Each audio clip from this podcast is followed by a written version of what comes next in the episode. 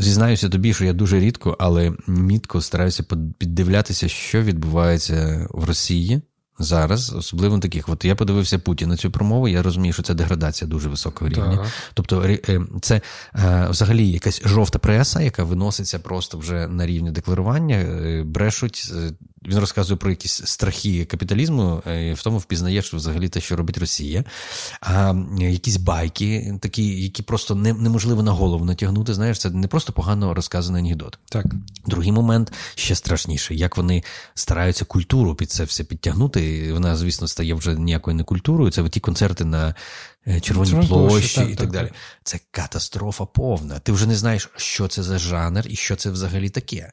Я навіть не кажу про старожилів, там всяких там газманових, да, які які з ними все зрозуміло. А це ще якась молода подросль з'являється, яка робить такий соцреалізм в жахливих збочених формах. І як на мене, ти знаєш, от що я дуже боюся? Я дуже боюся таких речей, щоб ми не замилили себе око, і не дай Боже в чомусь, ну не дай Боже, mm в чомусь не наблизилися колись до таких моделей. Це я розумію. І ризик завжди є. Завжди. Трошки перегнути палку, е, почати втручатися в культурний продукт, замовляти, робити е, пропаганду, яку не притаманна українському народу взагалі. Тобто Україна в цілому дуже і дуже напружено ставиться до пропаганди. Це факт, і навіть я тисячу разів чую, коли там обговорюються новини і так далі. Ми ж розуміємо, що це якби а потрібно для цей наратив, якраз таки російський. Бо ось е, дуже добре це описує Тімоті Снайдер в, uh в шлях в шляху до несвободи. Що основна штука Росії, ось давай трохи представлюсь, бо ми так вже велика розмова, щоб mm-hmm. люди в неї вклінулись. Я якусь частину до цього ставлю. Всіх вітаю. Мене звати Наріман Аліїв, це подкаст Мінкуль Привіт. З нами в гостях Павло Годімов. Ми вже дуже довго розмовляємо. Попередня наша розмова буде на Патреоні. З якоїсь частини я вже почну, тому підписуйтесь на Patreon та слухайте. Дуже цікаво було вже хвилин 40, але коротше таке. Так, про Тімоті Снайдер це описував шляхом до свободи. Я завжди так казав, що росіянам потрібні ті люди, які їх підтримують, і ті, які їм не заважають. Вони так зробили зі своєю країною. Тобто була така активна, яра, там пропутінська штука, яка була завжди в фаворі, ну хтось в маргіналі. А при цьому велика кількість оцих аполітичних людей, які ні на що не впливають, бо вони дуже зручні. Тобто вони не заважають тобі робити все, що ти хочеш.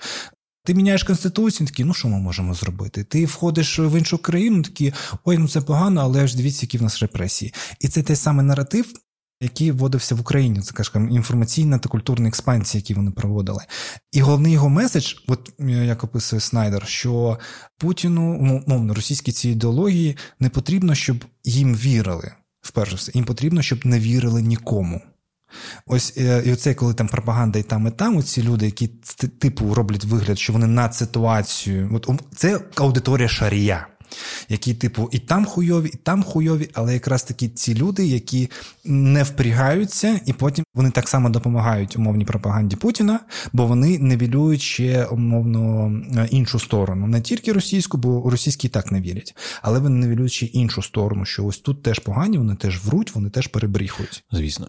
Коли ми говоримо про те, що треба посіяти сумніви так. і серед своїх, і серед чужих, то звісно вони це роблять дуже непогано, і там цілі інститути працюють. Так. Але я хочу сказати, що вони лежають. Ті інститути. Ну, це вже агонія. Ну, це агонія. Ні, ні, вони лежали завжди. Вони лежали в радянський час, вони mm. лежали е, в ті 31 рік, 30 е, років, які були без війни, і вони лежають сьогодні. Е, тут є два моменти, які мені хочеться заакцентувати. Якби Україна була рівномірно поглинена одночасно радянською, скажімо, скажімо, тварюкою, угу. і це сталося би з того самого там 18-20 року, да? тобто, то ми мали би зараз Е, розвиток ситуації дуже подібний на Білорусь, можливо, так, так. і на, на і на Росію. Та як західна, велика частина України, Західна Україна була поглинена все-таки в 39-му, потім перерва, потім 45-го, 44-го року. Це становлення влади було дуже складним, тому що протидія була до 50 якогось там 3-го, 56-го років. Угу. Тобто, і ця протидія була в форматі воєнних дій, в тому числі. І то ми можемо говорити про те, що радянська влада дуже пізно тут почала встановлювати і, свої і тут правила. залишилась пам'ять. І треба розуміти ще, да, тобто свіжа пам'ять, ну тут про пам'ять окремо поговоримо. Угу. А, І треба розуміти, що е, оцей от етап 30-х років най, найстрашніший. Угу. Тобто етап 30-х років це і голод, і репресії, і знищення еліт, практично. Да? Західна Україна минувала. Так, е, ми маємо і гігантський перекос того, що практично знищений е, оцей польськ, польський був е, інтелігентський uh-huh. пласт, тобто когось розстріляли, когось хтось виїхав, кому пощастило і так далі. Але з іншої сторони, ми розуміємо, що для того, щоб радянська влада себе відчула ну, історично Легітимно їм треба було підсилити український пласт. Це єдиний єдиний аргумент, який Бо їм був... не було на що спиратися. Їм не було на що спиратися. Вони не могли спиратися на євреїв, вони не могли спиратися на вірмен, вони не могли спиратися на поляків. Їм треба було спиратися на радянських українських людей. Власне, і вони зробили якби це підсилення, яке, як не дивно, завжди мало великі збої, тому що вони uh-huh. в Москві це придумували, спускали вниз, але внизу це працювало трошки по-іншому.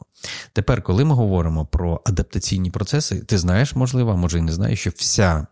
Преса до е, середини 50-х років для Західної України мала інший формат. Спеціально писалося спеціально для західних областей України. При тому це центральна московська uh-huh. преса, це київська преса. Вона вся мала адаптацію. Так само деяку адаптацію мали ще і прибалтійські країни. Ну так, я розумію. Ну, логіку в цьому розумію. Так. Тобто, і вони не змогли тут вищавити. Да, були репресії, да, скільки на Сибір поїхало, так, і скільки так. в Сибір і народилося інших поколінь, але це, як не дивно, ще більше підсилило цю ненависть цей, цей тверезий погляд на ситуацію, коли мені а, ще там 13-14 року казали, що буде велика війна.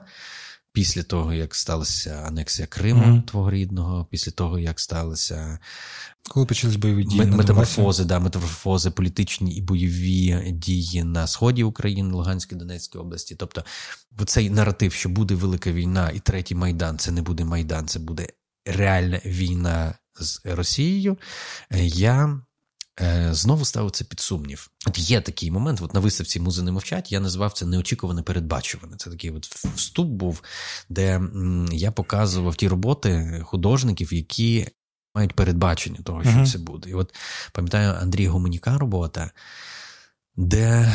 Стоять на живописна робота 2009 року. Uh-huh. Стоять на дорозі двоє дівчат такі маленькі дівчата, одна там років, напевно, сім, інша років десять, і спілкуються між собою, і ми бачимо на дорозі такі сліди від танку. І і написано чітко: проїхав танк, напев... дорога, проїхав танк, напевно, російський. 2009 ага. рік. Андрій Гаменюк. Тобто коли ми говоримо про цей наратив, він, звісно, міг сприйматися як постмодерний акт е, художній, художній, якийсь такий концептуальний. З іншої сторони, після е, подій 22-го року він не сприймається ніяк інший, як чітке усвідомлення того, що все до того йшло. Західна Україна зробила величезний внесок. Можливо, це є. Знаєш, є поняття там західноцентричність така, да, але я не про це.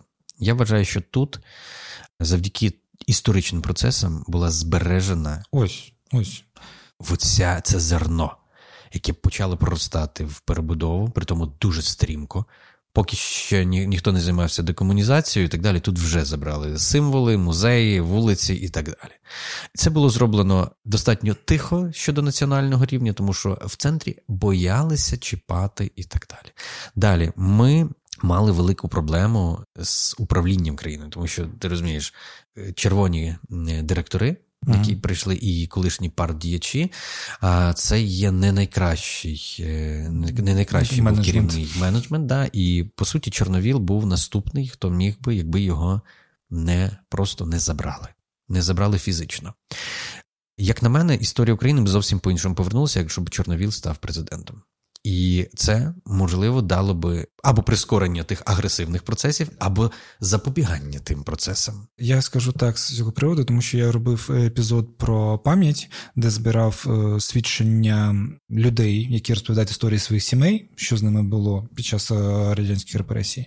І під час, коли збирав цю інформацію, я дуже мілком дізнався, що виявляється, мій прадідусь був репресований в 37-му, Я це не знав. Ну, типу, і що всі ці історії вони ідентичні, і більшість з них вони йшли саме з е, заходу України, бо там ця пам'ять залишається. Ну, бо ну як е, Герцак, так про це каже, що потрібно три покоління, щоб забути. Умовно, на сході та в центрі ці три покоління минули з 18-го року минулого сторіччя. І люди, коли вони кажуть, я там все життя говорив російською, або там я там все життя там щось, вони не пам'ятають того життя, вперше все. Або вони приїхали в якийсь момент, це можна прослідити, або вони не пам'ятають. І ті люди, які пережили 30-ті роки, вони боялися про це просто голос говорити. Бо Ну, це було страшно. Це відверто було страшно. Вони змінювали, модифікували цю інформацію так. на сімейному рівні, так. щоб запобігти, скажімо так, тому, щоб е, коли буде наступна хвиля репресій, чи, чи скажімо так. Ну, назвемо так репресії, так. тому що вони все-таки в, в різному форматі були ті репресії, щоб їхні нащадки не постраждали да, не постраждали як носії якоїсь альтернативної так. інформації. Це як ось о, не був епізод з Марією Зірною, і вона розповідає, е, що її прабабуся, здається, бабусю назвала Сталіна, щоб за нею не прийшли. Ну, типу, від імені Сталін. Ну і так робили люди, щоб просто зберегтись, просто вижити. Це питання було виживання. Я про що щодо цього? Що якраз таки, коли ти дивишся якісь архіви, ти бачиш, що на сході та в центрі були свої традиційні умовні вишиванки. У кожного регіону вони були особливі, і вони просто не збереглись, їх забули. А на заході України ці традиції залишились, їх зберегли, і зараз умовно їх дублюють як умовно оригінальну. Хоча, якщо покопатися, кожен регіон може відкопати свою ідентичність, але це дуже важко. І знову ж ми говорили до цього про архіви, там про якісь їх мало, їх немає. Те ж саме я слухав твоє інтерв'ю, здається, е, Тетяні Даніленко, uh де ти кажеш, що. Немає в музеї навіть е, не здавали навіть по одному екземпляру о, тих виробів, які робили на Львовському Кераміка скульптурній фабриці. Так, так. так тобто, тобто, да, тобто у нас архівів як таких не було. Тобто нам важко це навіть віднайти. А ти розумієш, коли ми говоримо про публічну історію, коли ми говоримо про свідчення, то зараз є ну в кожен час є можливість е, зібрати первинну інформацію з сімейних історій і так далі. Якщо ми умовно уяви собі, Україна проводить не якийсь там політичний референдум, а референдум пам'яті, де кожна родина. Розказує, що відбувалося, які метаморфози. І я можу сказати, що це була би дуже страшна, але дуже важлива практика. Дуже. Е, Тому що е, виявиться, що багато хто навіть не звертався до минулого і не знає, що відбувалося в минулому. Бо в кожній родині була своя трагедія. Так. В кожній родині була своя історія, і ці, ці історії, які так чи інакше вони або блокувалися між поколіннями, або передавалися. І коли ми говоримо зараз про дуже важливий момент встановлення цієї історії, його треба робити через мистецтво, через мистецькі практики, через перформативні, через кінематографічні, через дослідницькі, через і ця публічна історія неймовірно важлива. І завдяки ній ми зможемо і покаятись, і отримати певну гармонію, і отримати певну правду, яка потрібна. Але коли ми говоримо про те, що дуже часто ми під, ми маємо все-таки підміну, е, ми не маємо ще до кінця, ну скажімо так, коли ми говоримо про культуру, коли mm-hmm. ми говоримо про сформоване суспільство, про е, відповідальність. До речі, цікаво, от зараз я дивлюся, е, на балконі стоїть жіночка, підрізає кліп, квіти на і в неї синя е, синя футболка, і на спині надпис Ukraine англійською мовою. Тобто дуже формально підходити так. до тих речей не можна. Ми розуміємо, що етнографія була дуже часто таким обслуговуючим скажімо, напрямком в руках імперій. Так. Один з найбільших е, розквітів, скажімо, таких етнографічних досліджень, який був е, і централізовано підтриманий, це була власне Австро-Угорська імперія, де етнографізм був в форматі легітимізації цієї імперії. Далі від Австро-Угорської імперії дуже багато речей подібних е, взяли на озброєння і націонал-соціалісти в тому числі Радянський Союз взяв це все. Етнографізм для них був легітимізацією всього, присутності, народної підтримки і так далі. Хоча це були ті речі, які використовувалися як технологія. У 22-му році, коли УНР приєднали, да, тобто ці, ці речі вони і входили. Тому, коли ми говоримо про сьогоднішній погляд, нам треба м, обов'язково зробити декілька фундаментальних речей. Якщо ми не хочемо далі лишатися в такому стані здогадок, в стані домислювань, нам потрібно створити в Україні мінімум декілька публічних центрів, які би завершили процес декомунізації. Я це mm-hmm. називаю там. З колегами, от коли ми збираємося, це центр тоталітарного минулого, mm-hmm. де всі технології, всі підходи, всі, скажімо так, пропагандистські речі розбираються та пояснюються. Вони роз, розбирають саме анатомія тих процесів. І тоді ти розумієш, в тому числі, як це впливало на сім'ї, як це впливало на роботу. Як поколіннями прошувалася інша правда, яка просікала, що таке Друга світова війна в з позиції, наприклад, Радянського Союзу, і як вона вкарбувалася в покоління, що таке маркування простору. І от такі центри з такими виставками, документальними фільмами. Це це по суті мають бути блокбастери, які працюють не тільки на Україну, а працюють на весь світ, щоб показати, чим бо зараз е, Росія користається тими самими методичками, тільки в більш карикатурному, більш ну назвемо так збоченому варіанті. Це раз, але при цьому Росія, типу, як правоприємниця радянського союзу, тобто через оптику Росії дивиться на радянський союз, і Росія трактує його достатньо по-своєму, коли хоче, як хоче, змінюють ці наративи, а мовно немає жодного. І так само на інші пострадянські республіки всі дивляться через призму Росії на них. Тобто на історію України дивляться на історію України з точки зору Росії на Україну. Так, прийшов час зламати Ось е, і, цю перспективу. І немає жодного прецеденту, де б умовно ця постколонія радянська розповіла би свою версію розуміння е, тоталітарного радянського так. режиму. І е, тут в нас є подвійне питання. По-перше, дуже часто е, власне історики говорять про постколоніальний синдром, про угу. те, що Україна була колонією. Так. З іншої сторони, давай е, подивимося на те, що Україна була по суті другою республікою в радянському Союзі, і Україна була надзвичайно сильною силою, і в е, Організації Об'єднаних Націй Україна була окремо представлена, якщо ти пам'ятаєш, mm-hmm. і так далі, коли ще в радянський час. Коли ми говоримо про е, деяких ставленників, той самий Микита Хрущов, який собі в вишиванці нормально ходив, а Микита Хрущов або Леонід Брежнєв так само був народжений в Україні. Так. Коли ми говоримо про е, нерівномірність процесів, про ту саму відлигу, наприклад, mm-hmm. да, я вважаю, що. Ми до кінця взагалі не розуміємо ще, що відбувалося в тому радянському союзі, бо нам іноді, е, от мені здається, що деякий наратив у нас навіть подібний на той наратив переписування і переначення історії, як цим займається Путін. Путін взагалі білітаристично тим займається. Він сяде там, посадить перед собою тих з витиненими головами і не починає розказувати: ой, як добре було нам в радянському союзі, але так неправильно розділили і все не врахували, і так далі. Ну тобто, це бред, який не має відношення до правди. Так. Єдиний єдиний інструмент, який після цієї війни і під час цієї війни має існувати, це інструмент правди. Ми маємо дуже чітко контролювати ті процеси. Бо, по суті, світ настільки заплутався, що вийти можна не тільки з того всього на полі бою. З цього треба виходити на полі е, інформаційного бою.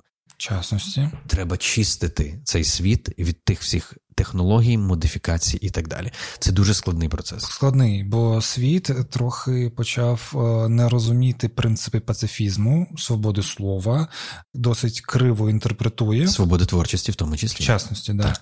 Е, дуже криво його інтерпретує, що умовно свобода слова це кожен може казати все, що хоче. Якщо він бреше та маніпулює, ні. Те ж саме пацифізм це треба захищати. Тобто, твій пацифізм, що ти не причиниш слабкій людині умовно ну, болі, так, а не те, що ти не захистиш слабку людину, коли на нього нападаєш. І свобода, я сформулював себе це так: свобода це перманентна боротьба. Тобто для того, щоб зберігати певні цінності, ти постійно маєш боротися. Тобто немає такого, як тільки ти вирішив, що все трапилось і все зробилось, це початок кінця. І умовно, коли навіть зараз е, Україна, ми за нею боремось, але існує центр Давженко, існує інші там, скажімо, інституції в Україні, які займаються єрундою, називаємо це так. То це ну, наша боротьба, вона. Перманентна і вона повсякденна і повсюду, і завжди. Тобто вона не залишає нам простору для так. цього насолодження. Тому, перефразуючи твою якби, формулу, я б сказав так: свобода дорівнює свідома відповідальність. Свобода це до неї треба дорости. Свобода це трохи більше, ніж тебе обов'язовують зробити. Ось це так. Е, називає. Так, і я тобі скажу так: е, е, правда є частиною свободи. Звісно, Як тільки звісно. з'являється модифікована брехня, якщо я думаю, що один з найкращих елементів протидії тим всім речам це є думаюча нація, думаючий народ, думаючий Рефлексуючи. рефлексуючий, але але мислячий. От, власне, коли в тебе забирають можливість мислити вже в поколіннях, то ти стаєш реально от тим, що ми бачимо зараз в Росії. Росії. Да, Це да, чудово, да. народ, люди, не мислячі. Коли ми сьогодні говоримо про е, свободу, то е, Україна за останні там 10, навіть не 10 років, ну 10 років добре, пережила більше, ніж світ за за 100 років. Так. І е, це є така динаміка, яка дає нам можливість не заснути, е, така динаміка, яка дає нам можливість вигадати нові, нові формати виходу. З світових криз, які є зараз, і нам є що сказати світу. Насправді нам є що сказати світу. Другий момент нам треба диверсифікувати цю мову. Тому що е, ми не можемо говорити тільки мовою політичних промов. Ми так, маємо так, говорити звісно, звісно. дуже серйозно мовою культури, мовою особистого людського спілкування, мовою е, то, те, що називається подорожей, дружби, візитів, ходити в гості, запрошувати в гості. Коли ми говоримо зараз, чи Україна е, достойна запросити в гості, так вона достойна запросити, не треба нічого пудрити, угу. треба бути собою. І люди будуть нам більше вірити. І не треба намагатися сподобатися. Оце, ну, це взагалі це вже не свобода. Так, так, так. Коли ми лишаємося Але собою... я запросивши вас, трохи прибрався все ж таки. Ну, бачиш, трошки тобі треба працювати над своєю свободою. Да, Це було зайве. І коли ми говоримо зараз про такі дуже високі речі, ми розуміємо, що вони складаються з дуже великої кількості ужиткових якихось uh-huh. фрагментів. Зокрема, от ми сьогодні торкалися так само теми про те, що Україна буде сильна тільки тоді, коли вона буде підсилювати свою культуру і чути її. Культура це є той скелет, який залишається в століттях, віках і так далі. Це є репрезентація нації. Так, справжня культура ніколи не бреше, вона не вміє брехати. Тобто, це там періоди тиску на культуру, uh-huh. це періоди там замовлення, якісь, да, слава Богу, у нас у нас таких речей вже давно не спостерігається. Це є цензура і так далі. Тобто, ми лишаємося з собою, і ми дуже болісно реагуємо, якщо нам, особливо творчій еліті, там вказують, що потрібно робити, або, або що бажано робити. Я бачу таку протидію. І це відбувається кожен раз на кожному історичному етапі. І оця свобода вона виливається іноді достатньо жорсткі, навіть агресивні форми, тому що ми можемо розглядати революцію гідності, в тому числі як перформанс. Це дуже важливий момент. Інтерпретація історичних подій так само може відбуватися в різний спосіб. Ну, як казали, це острів Свободи був. Тобто, це невеличка територія в столиці. Тобто, це не революція, яка по всій країні неслася. Це острів невеличкий, який в собі концентрував все найкраще, всю боротьбу всієї нації. Так, але коли ти розбереш на складові форму. Так, звісно, звісно. Це фантастика. Там, тобто ну, ти ти бачиш там музику, це там найкраще... загибель, а, ти бачиш вогонь, ти бачиш протистояння, ти бачиш колір.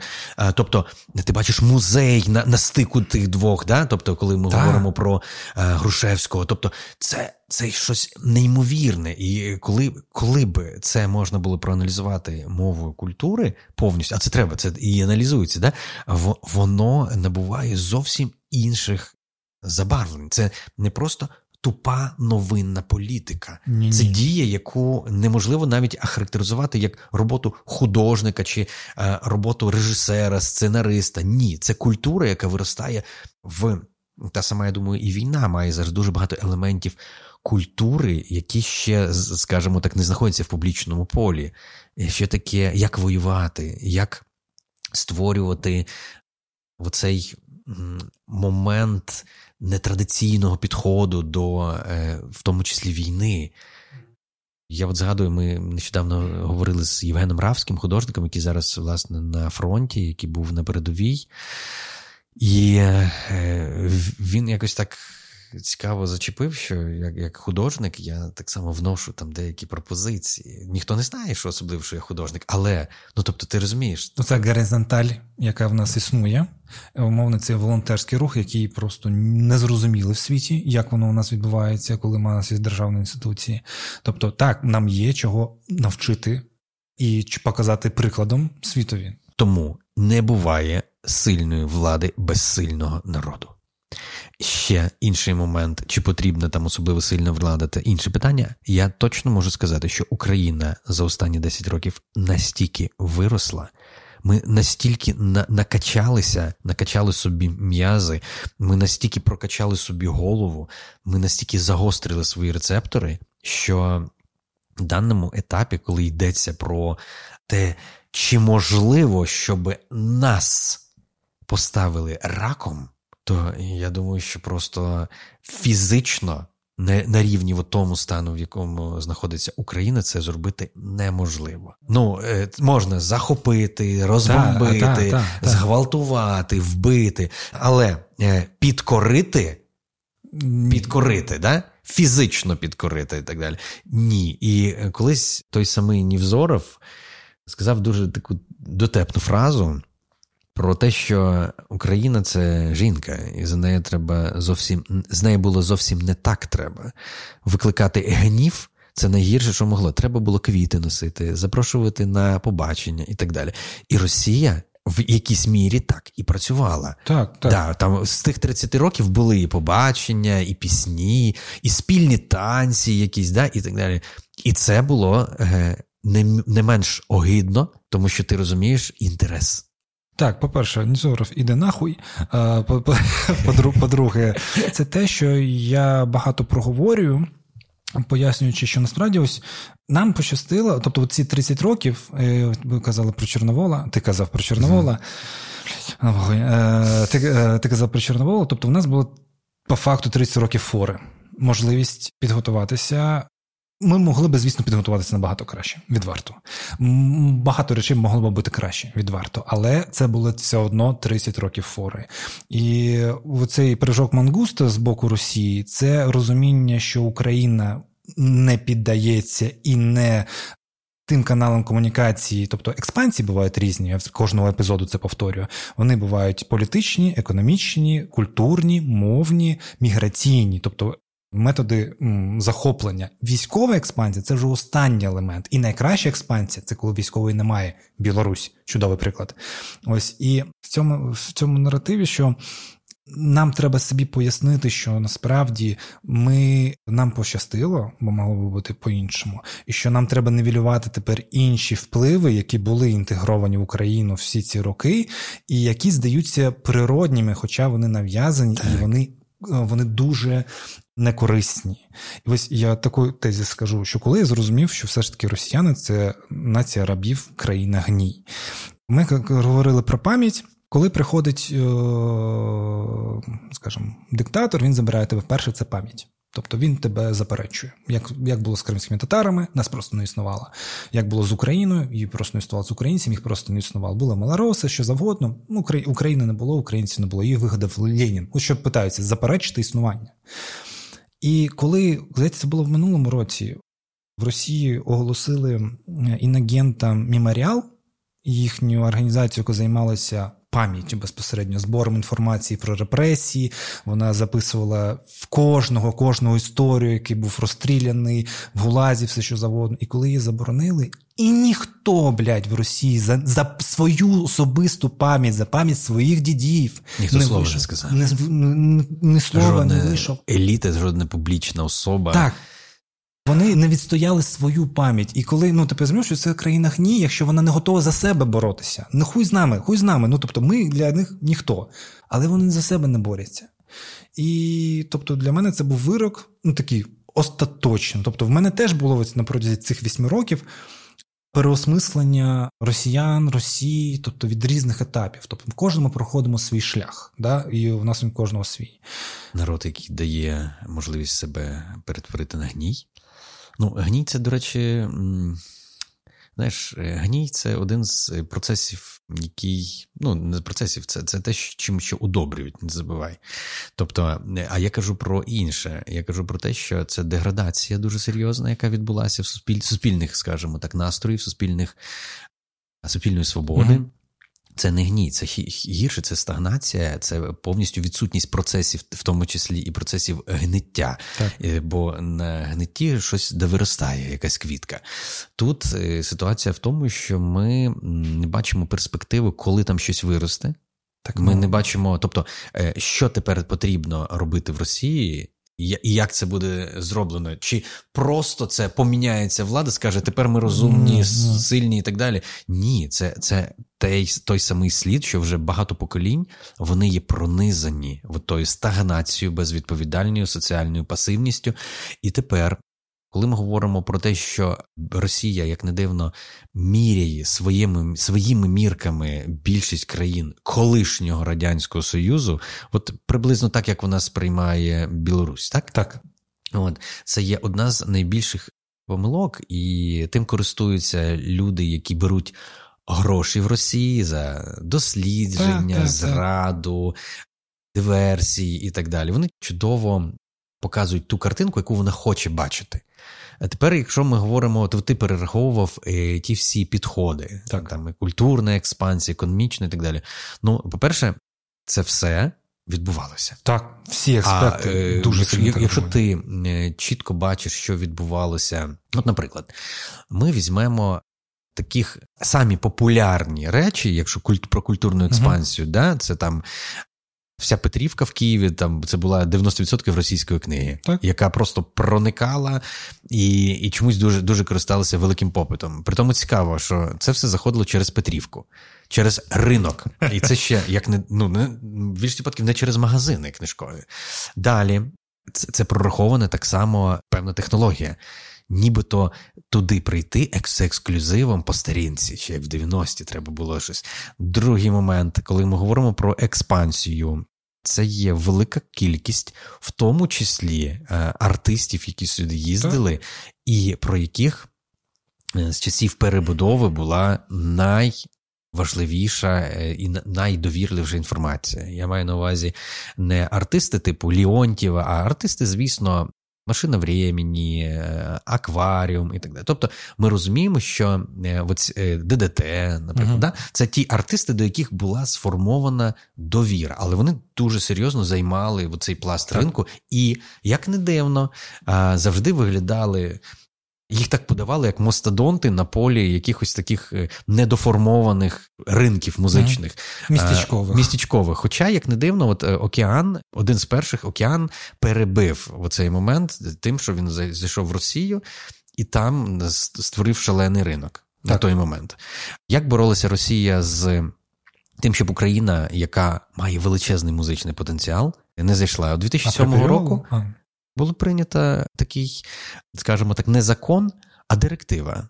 На всі комерційні радіостанції це не рекомендація, це була директива. Прохання зняти з ефірів україномовну музику. Бо в подальшому, якщо що, у вас будуть проблеми. Просимо просимо дослухатись.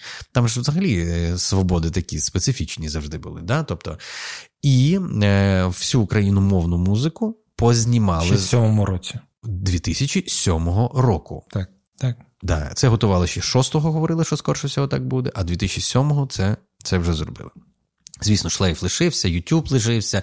Потім, ну, хто ж хто ж може забрати можливість всієї музики? І ти пам'ятаєш, що навіть пару років тому казка плакала, та, да? та, яка та. там чомусь там е, там моментально мала якусь шалену популярність і самій Росії, воно проростає з різних сторін, при тому Так. українською мовою.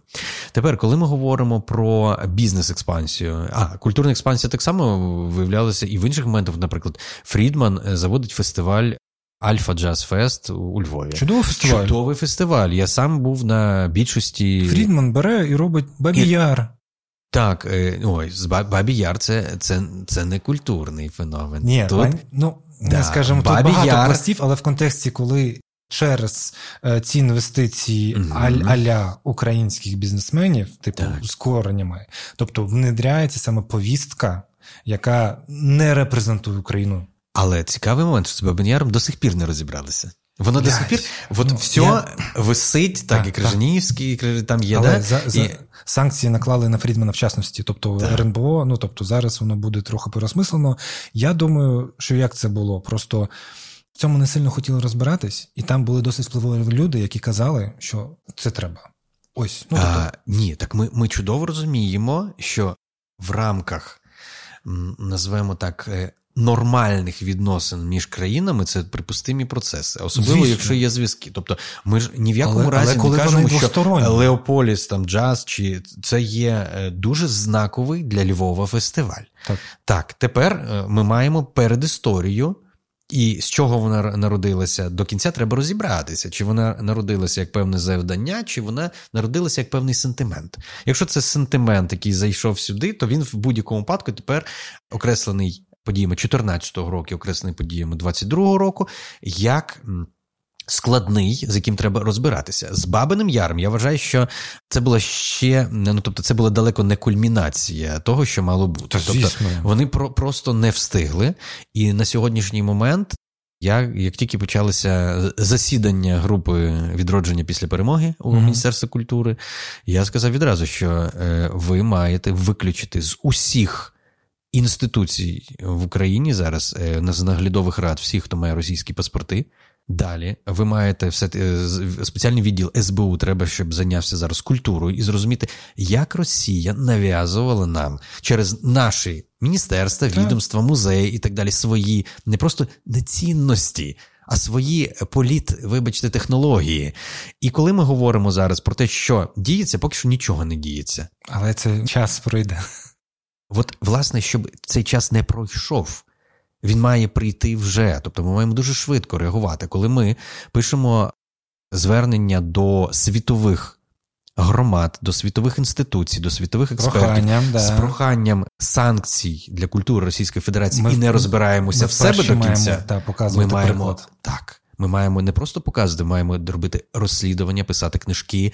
Ми маємо е, зробити дуже, дуже чіткі, скажімо так, це називається культурне розмінування. Мгм. І якщо ти не зробив розмінування, то ти знаходишся де на мінному полі. Так.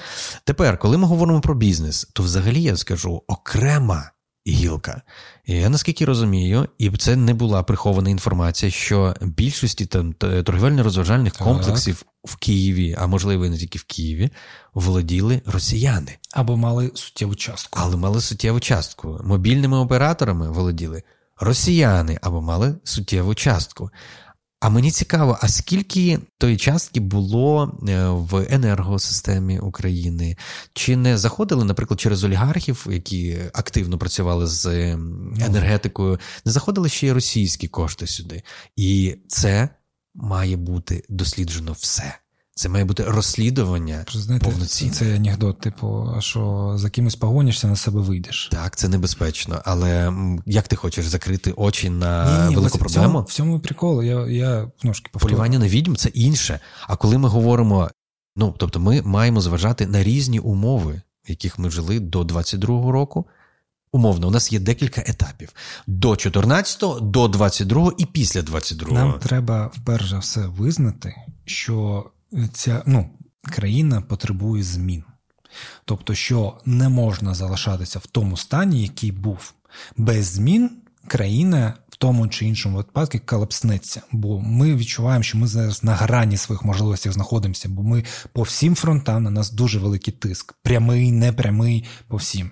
І якщо це стосується і побуту умовного, коли ми звикли, ну, Україна звикла жити в квартирі, де плюс 25 градусів взимку, це має змінитися. Ми маємо змінювати наші звички, ми маємо змінювати наші парадигми. Ця війна потребує змін в усьому. Нема аспектів, які мають залишитися такими. Ну, це хочеться, це для людей, це комфорт. Але ти пам'ятаєш історію генерала Деголя? Я знаю, які от в 68-му випіздили, але ви розкажіть свою історію. Ну так власне, реформи це є дуже непопулярні, коли коли країна після Франції після війни потребували реформ, і він, по суті, як герой е, так. став найнепопулярнішим е, персонажем, тому що е, був вимушений впровадити дуже радикальні реформи, які впізніше, до речі, спрацювали тепер, да, але те саме. Я хочу сказати, і буде з будь-яким реформатором в Україні. Тобто, суспільство ще ну, суспільство готове чути. Але е, чи готове воно відмовитись від тих благ, які були в нього завжди? І от, власне, трансформація тих благ і розставляння зовсім інших пріоритетів, я вам скажу е, чітко, тут для мене, як для людини, яка е, ну, володіє певними візіонерськими, це це навіть особливість моєї професії, кураторства, да, здібностями. Mm-hmm. Я скажу для того, щоб ми рухалися далі і змінювалися, нам потрібні певні інститути, яких в нас нема. І якщо ми говоримо там про нам культуру... взагалі потрібні інститути, давайте почнемо з цього. Да, про культуру. У нас культура е, існує на рейках, вибачте, які були сформовані неефективні рейки ще е, з часів 50-х, 60-х і 70-х років. Політика має бути дуже е, ефективна. Я давно казав і давно кажу, ми маємо вимірювати ефективність кожної культурної інституції. Вона має бути реформована.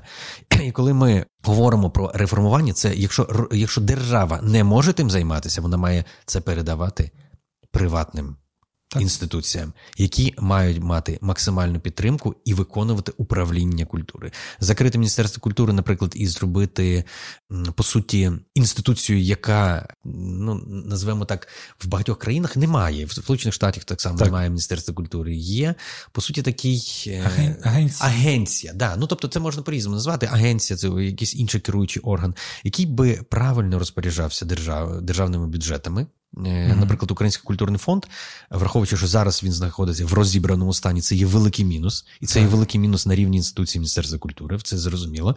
А він на якійсь мірі став дуже ефективним інструментом рівного якісного розподілу державних коштів щодо створення культурних продукт, продуктів між усіма учасниками процесу. Так, оце є свобода, це є доступ і так далі. Там були закладені механізми, які діалект антикорупційні. Доступність це є антикорупційність. Коли ми сьогодні говоримо про те, що в країні, яка від незалежності прожила вже 31 рік, а немає таких інститутів, як, наприклад, музей сучасного мистецтва, ну державні, mm-hmm, це говорить про те, що люди не розуміють, з чого починається свобода. Тобто, ми маємо вирощувати дітей е, в роз... в е, стінах музеїв, центрів, природних речей. Тобто ми маємо ставити е, акценти на дуже важливі універсальні речі, на те, щоб ну ти кажеш, я кажу про те, що.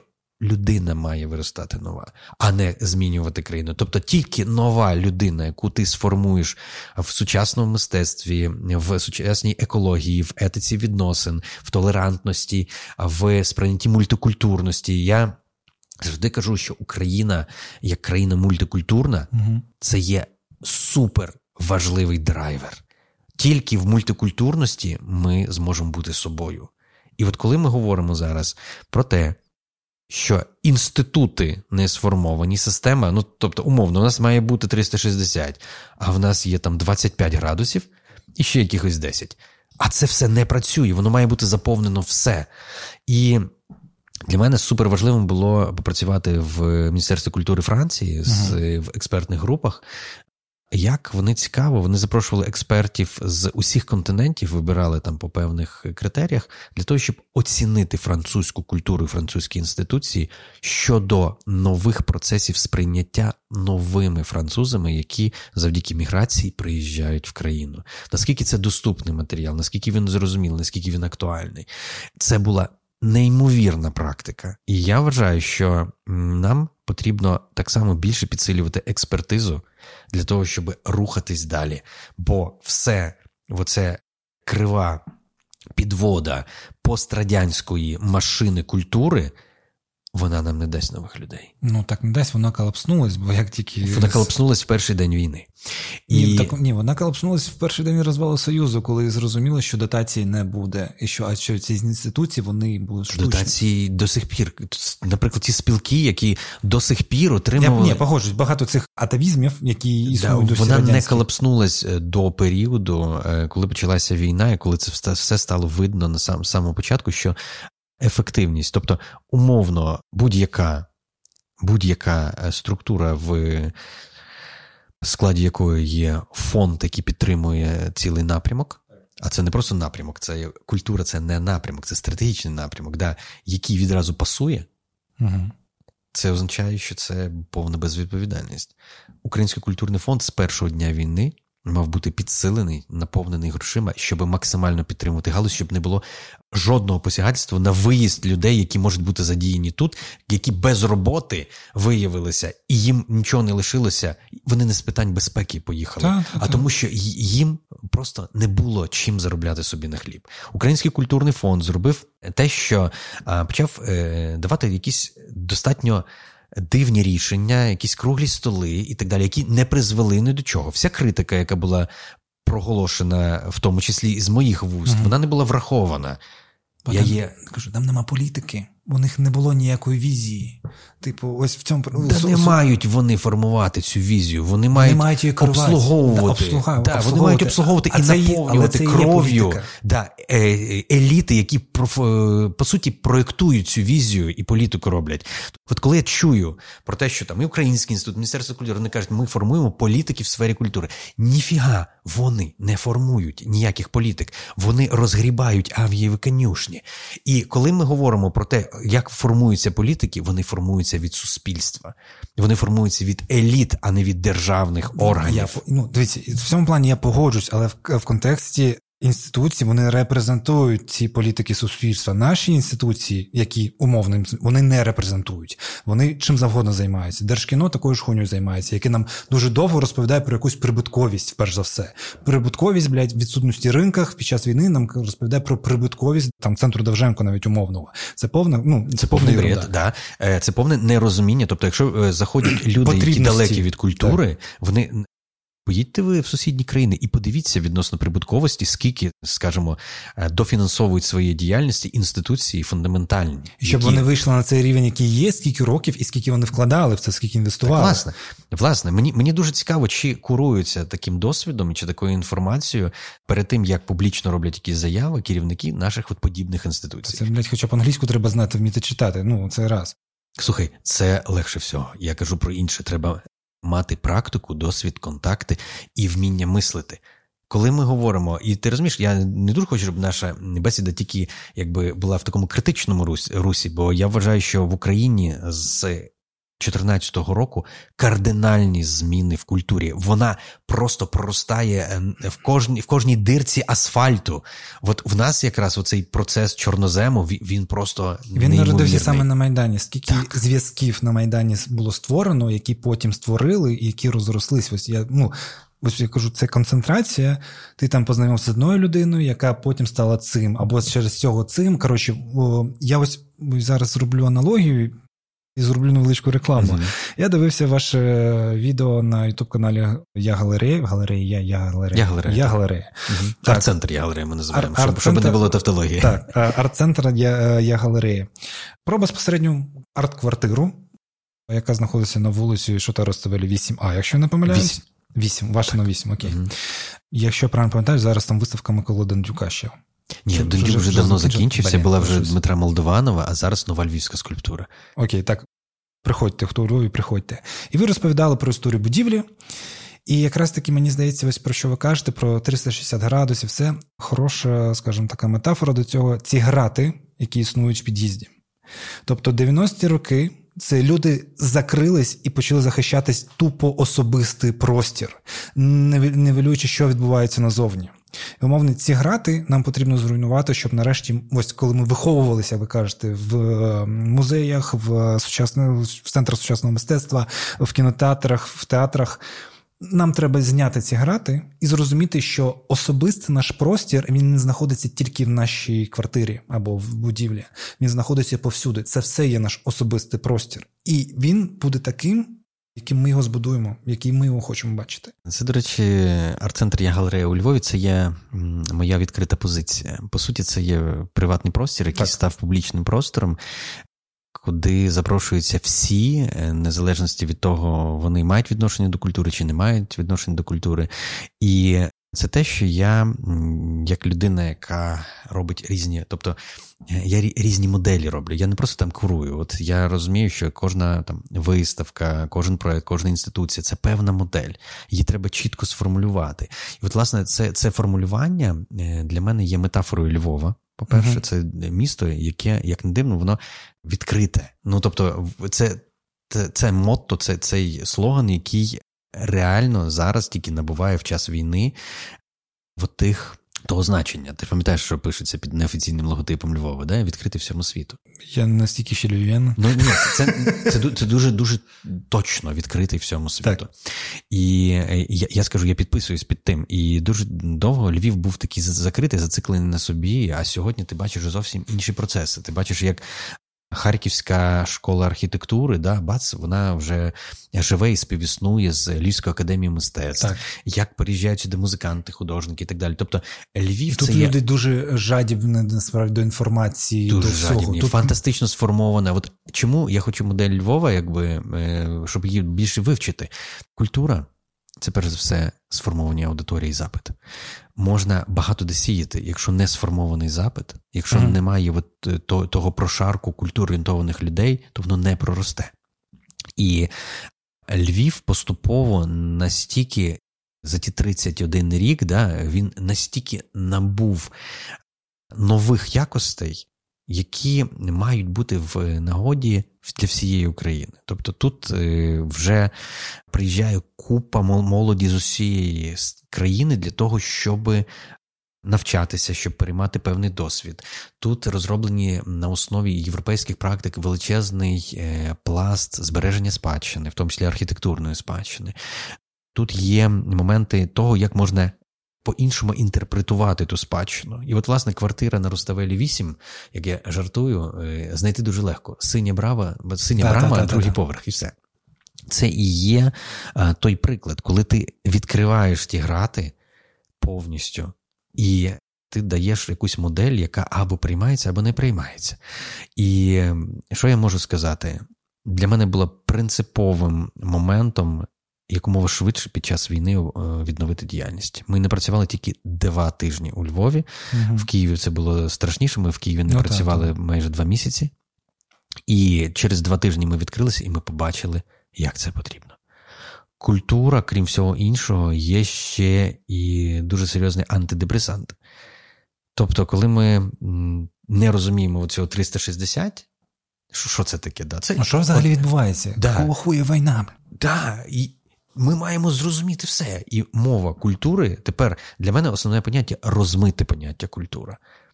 От ми з тобою зараз що сидимо? Ми робимо культуру. Це ні в кого не викликає понять. Але коли я гуляю в парку з знайомим, який приїхав сюди, і якісь акценти розставляю, mm. я роблю культуру. Коли ми готуємо е, вечерю з друзями, ми робимо культуру.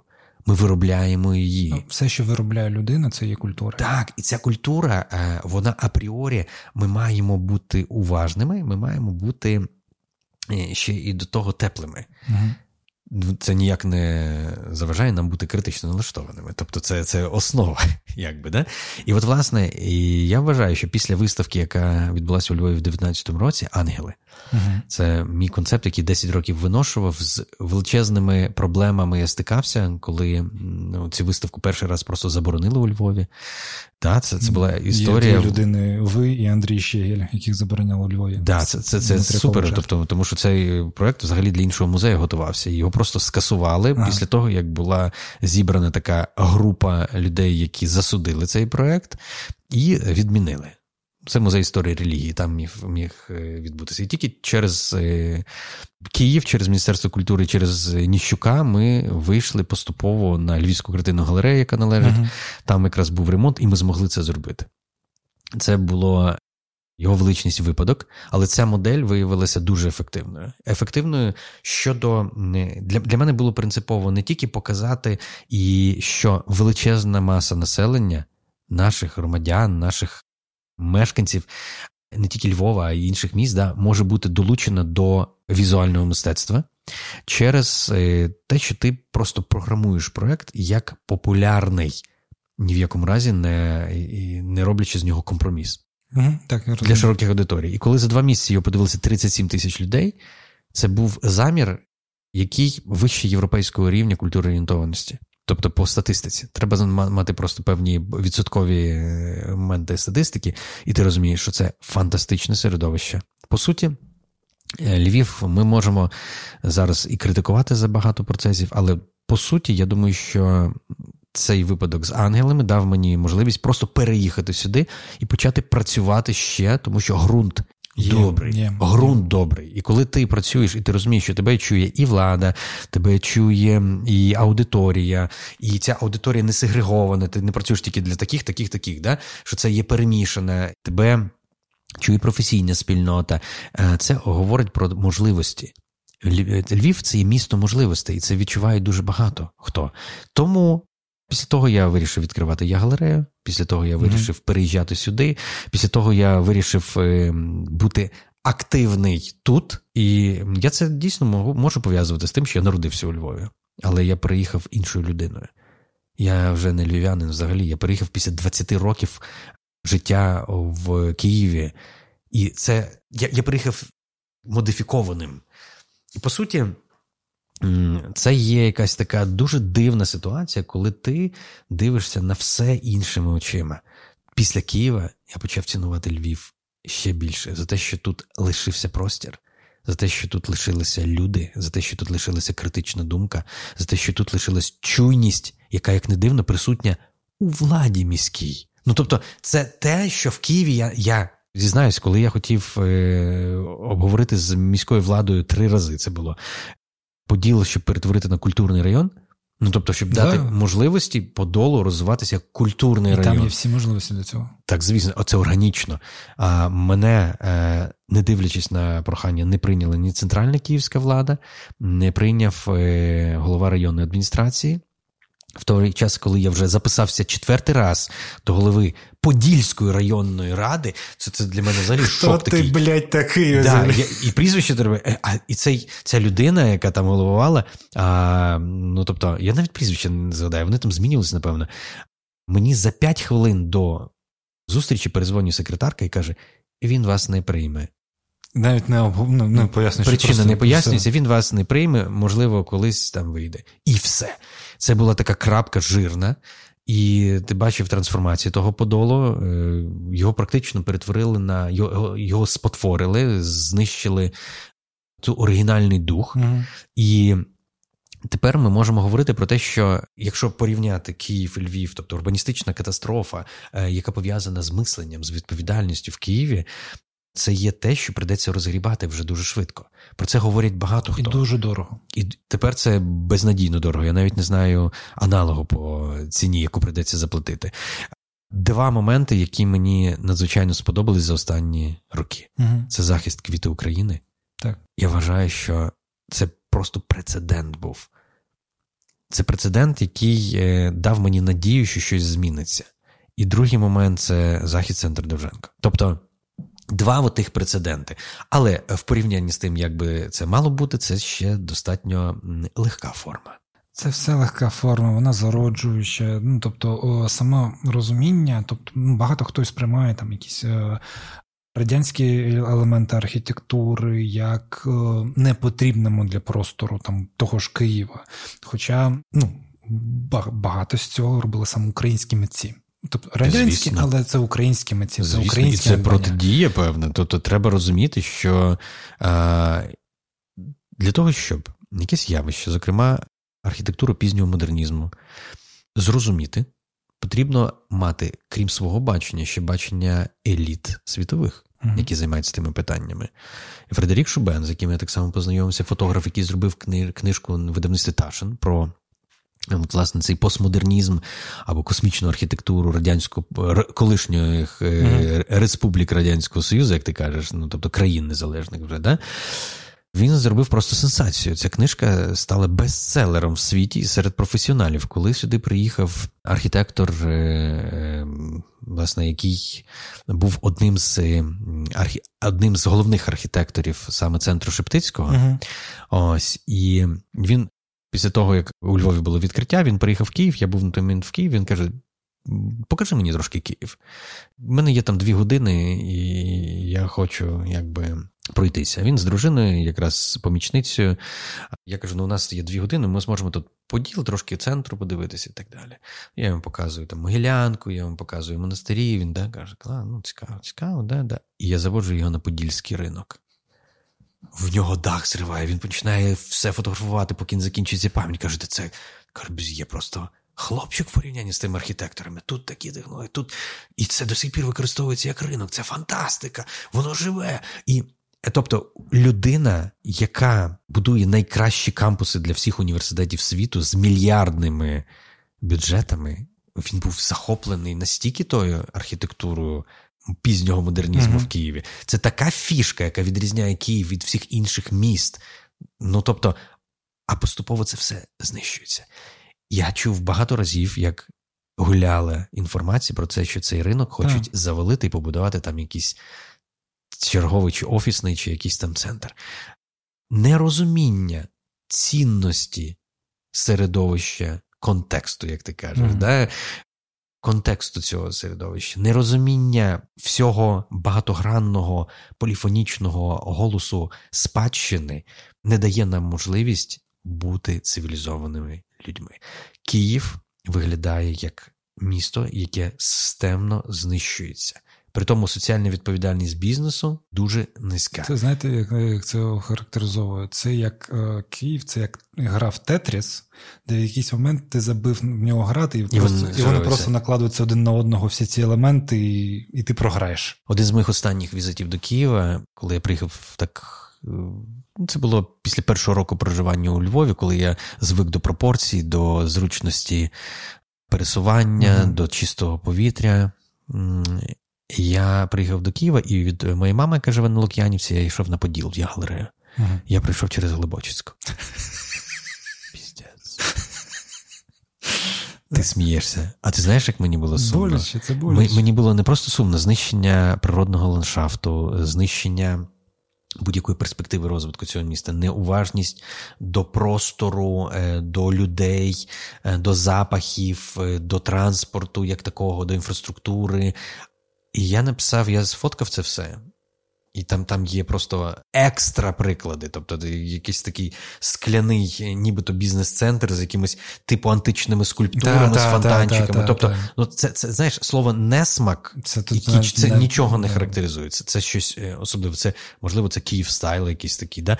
І я я зробив Фейсбук пост, яким я попрощався з Києвом, який називався Зґвалтоване місто. І це було воно. Знаєте, от коли я там казав постколонія, що для мене ознака колонії? Коли ем, території сприймаються як ресурс, виключно. І умовно, а неможливості. Да. І умовно, коли е, зруйновуються якби, зелені посадження, будується цей навіть не несмака, непонятно що. Це якраз таки, коли сприймають весь навколишній простір як ресурс. Умовно, ринок це не архітектура, це е, територія в потрібному місці, де можна побудувати щось і використати його як ресурс. Те ж саме про людей, те ж саме ну, про всі аспекти, коли це сприймається виключно як ресурс, з якого можна щось отримати. І коли це мислення не тільки еліт, не тільки політикуму, не тільки бізнесу, а, а й людей простих, що не сприймати все навколишнє як ресурс, а як надбання. Я не знаю, як це яке слово підібрати правильно. Ось кажу, коли за цими градами не тільки ресурси, які ти можеш запихнути собі в квартиру, а коли ти можеш його наповнювати, да, додавати, то це ну, це ось. Це теж в менталітеті виконано. Тому що, знаєте, я вам розповідаю, я там трохи захоплений плівковою фотографією. Чому мені подобається це? Тому що це ти можеш ходити, гуляти і дивитися навколо. Тобто такий час mm-hmm. проводити з собою і дивитися на тут і зараз. І умовно шукати цей кадр, який у мене як там вийде. І ти не бачиш результат. І м, у Львові трохи легше, звісно. Приїжджаючи в Київ, я гуляю довго, я не можу знайти, бо воно все забруднене, умовно. Типу, воно... Ти не можеш знайти собі місце. Так. Тобто, ось цей закомпонувати хоча б один кадр, який має там, не знаю, 28 мм, типу, воно все от щось нелаконічне. ти ти говориш про кадр. А Хоча говориш б, про да, себе, да, як... говориш про людину. Тобто, по суті, це цей фотоапарат повністю... це є метафора от того місця, якого нема. Ти розумієш, от ми говоримо про постколоніальний синдром. Ми говоримо. Ти розумієш, що Київ і, і цей, цей чудовий ландшафт історичний використали як колонію. Так. Просто для того, щоб віддоїти, щоб заробити на метрі Ресурси. квадратному, щоб заробити на тому, щоб цілі покоління привчити не ходити там в музеї і театри, а вчити привчити ходити в торгівельні торгівельні розважальні комплекси. Це я так радий, що у Львові такої традиції немає. Вихідних там стільки ж людей, скільки і в будні дні, там немає ніяких аншлагів в той час, як Київ це. Завжди аншлаги і неможливість перепаркуватися саме в торгівельно-розважальних комплексах. І це якийсь такий феномен. Я я давно кажу, що якщо ми не проговоримо, Київ це столиця, це адміністративний центр. Колись я би сказав, і була і культурна столиця. Але але е, в мене є дуже багато питань е, щодо чутливості, в тому числі управління, угу. щодо чутливості еліт. Напевно, настільки вже замилилося око, я б тоді раджу просто зробити такий рецепт. А візьміть, будь ласка, переїдьте до Львова, шановні е, там кияни, там хоча б на півроку, поживіть, будь ласка, тут, а потім поверніться додому. І ви все зрозумієте. Замилене око це страшна штука. І це якраз мені нагадує цей наратив, який ми дуже часто маємо в Росії. Так, від нас нічого не залежить. Що ж стало, що зробили з тим Києвом? Те саме можна сказати, а що зробили з тою Росією? Боже, така була вона гарна, красива, розумна. А що ж там тепер прийшли? Але від нас нічого не залежить. Кияни розчинилися. Всі зайняті, і колись я формулював, що таке Київ. Це місто добрих, неуважних людей, в яких під носом, відповідно, зробили, забрали місто. Міста нема. Є Тетріс, як ти сказав. Я вам скажу таку аналогію. Це є такий виконавець Дакома Кома, король Рейву, як він себе іменує. Mm-hmm. У нього є чудовий невеличкий трек під назвою Київ їде додому, де він описує mm-hmm. п'ятничну електричку, як Київ їде додому.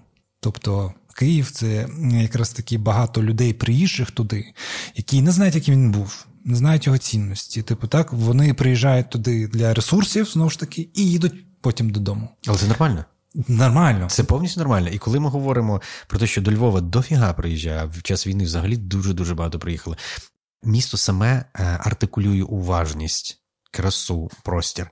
Місто це є величезний ресурс для навчання людини певним правилам.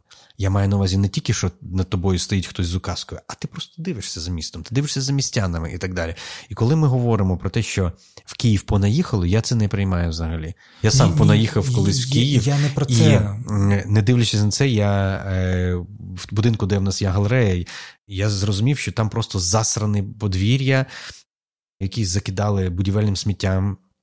Я не просив нікого не копійки. Я просто взяв власним коштом, розчистив це, зробив там нормальний такий, як подвір'я. Кажу всім сусідям, будь ласка, приходьте, проводьте собі час. Тому що ти е, громадянин, мешканець, людина, яка існує в просторі, вона несе відповідальність за простір. Вона несе відповідальність за гармонію, за гармонізацію цього простору. І мені, наприклад, було соромно, якби з моїх вікон угу. арт-центру і галерея в Києві відкривався. Вид не на мою територію, uh-huh. не не на мою, на загальну прибудинкову територію, яка б була засрана.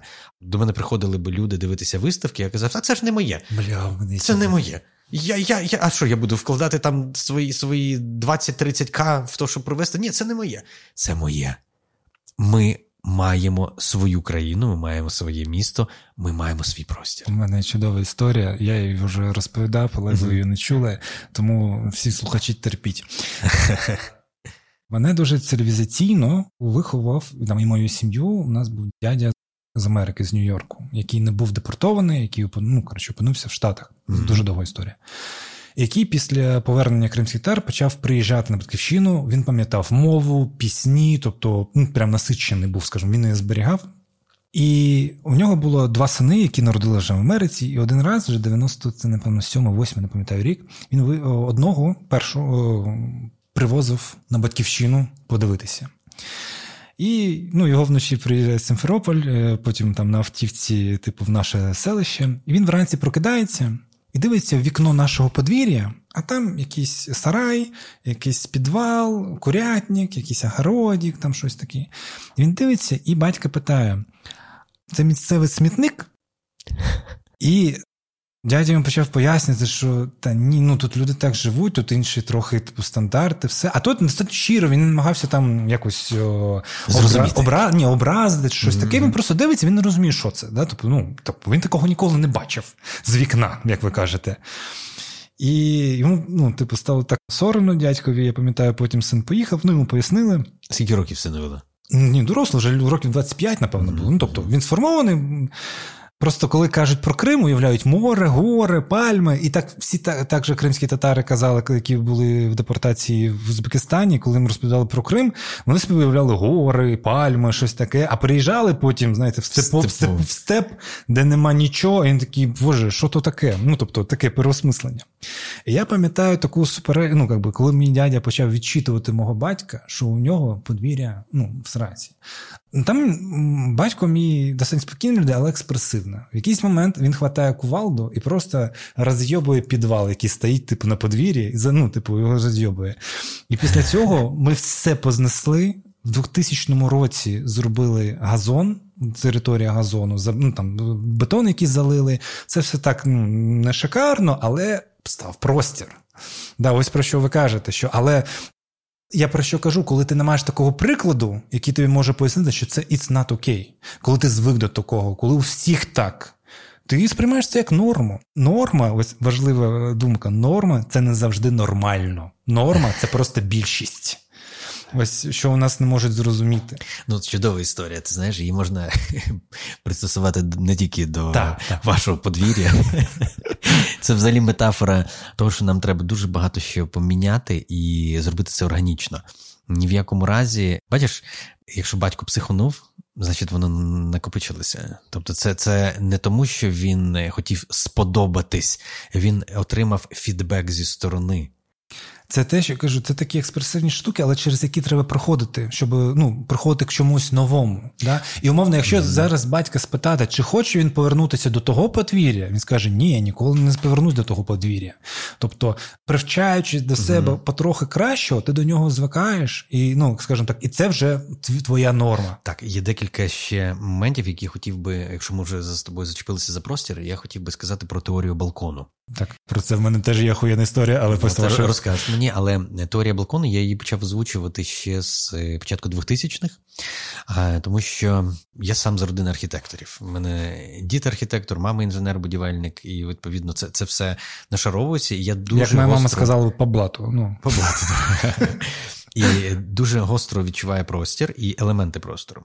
Тому, коли ми групою Океанельзи переїхали до Києва я побачив разючу різницю. Тому що в більшості випадків ми приїжджали на концерт. Тобто mm-hmm. вокзал, е, площадка, десь поїли, відіграли, поїхали додому. Туристична ми... така поїздка. Ну, таке, професійне, скажімо. А, да, відрядження. І е, коли ти починаєш існувати в цьому місці. А ми поселилися на оболоні, я почав відразу гуляти, дивитися, тому що ти ти звик ногами вивчати так. місто. І я побачив, що е, більшість будинків має засклені балкони. Ті, хто не засклені, це якісь виродки. Їх там У них взагалі грошей немає. А грошей нема, це якась, напевне, чи біднота, чи сформувалася така громадська думка, що балкон має бути так. засклений.